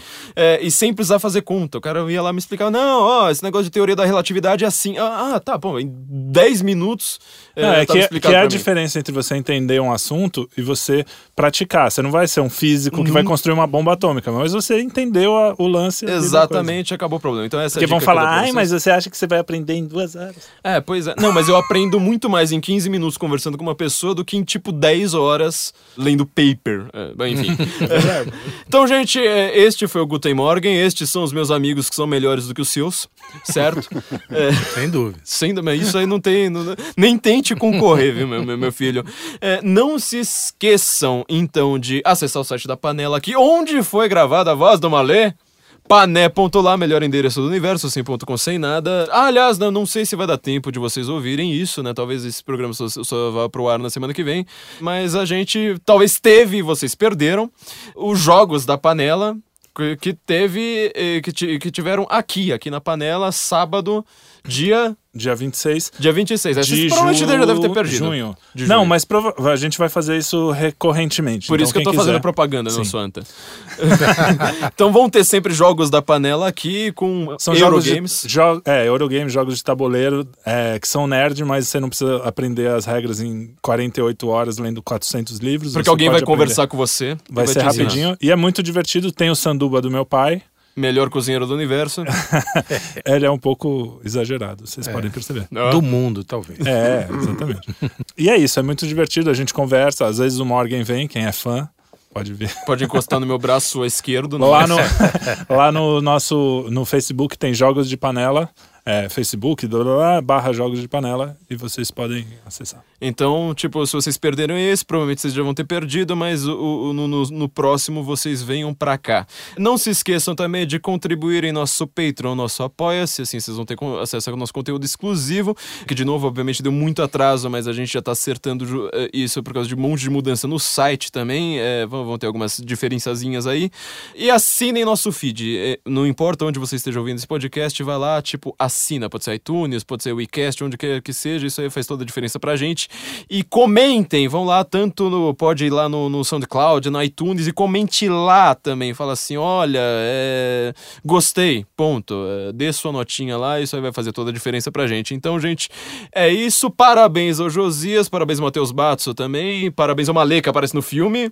É, parabéns a vocês, muito obrigado, gente. Muito obrigado a todos pela audiência. Obrigado nos ouvimos na semana que vem com o Guten Morgen. Vamos terminar com ursinhos carinhosos. Ah, tá bom, não vai ser ursinhos carinhosos. Então vamos falar de urso, né? Já que todo mundo reclamou que o filme não tem assassinato de urso, genocídio ursístico. Que, fi- que música que a gente termina, então, meu amigo? A gente vai terminar com uma música de uns caras que você adora, que são hip, né? Puta são que hippies. O Olavo também adora. Jerry Garcia, é, Teddy Bears Picnic. Ted Bears Picnic. Então, Guten Morgen Brasília. Nos ouvimos na semana que vem. If you go down to the woods today, you're sure of a big surprise. If you go down to the woods today, you better go in disguise. For every bear that ever there was will gather there for certain because today's the day teddy bears have their picnic. Every teddy bear who's been good is sure of a treat today. There's lots of marvelous things to eat and wonderful games to play. Beneath the trees where nobody sees, they'll hide and seek as long as they please. Cause that's the way the teddy bears have their picnic. Picnic time for teddy bears. The little teddy bears are having a lovely time today. Watch them, catch them unawares, and see them picnic on their holiday. See them gaily gad about. They love to play and shout, they never have any cares. At six o'clock, their mommies and daddies will take them home to bed because they're tired little teddy bears.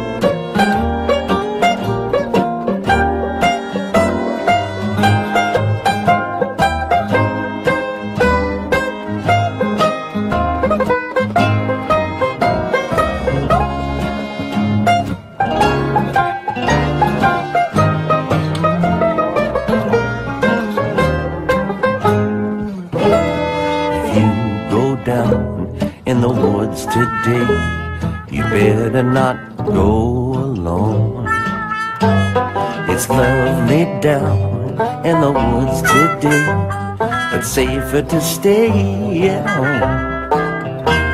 For every bear that ever there was we'll gather there together because today's the day the teddy bears have their picnic. Today's the day the teddy bears have their picnic.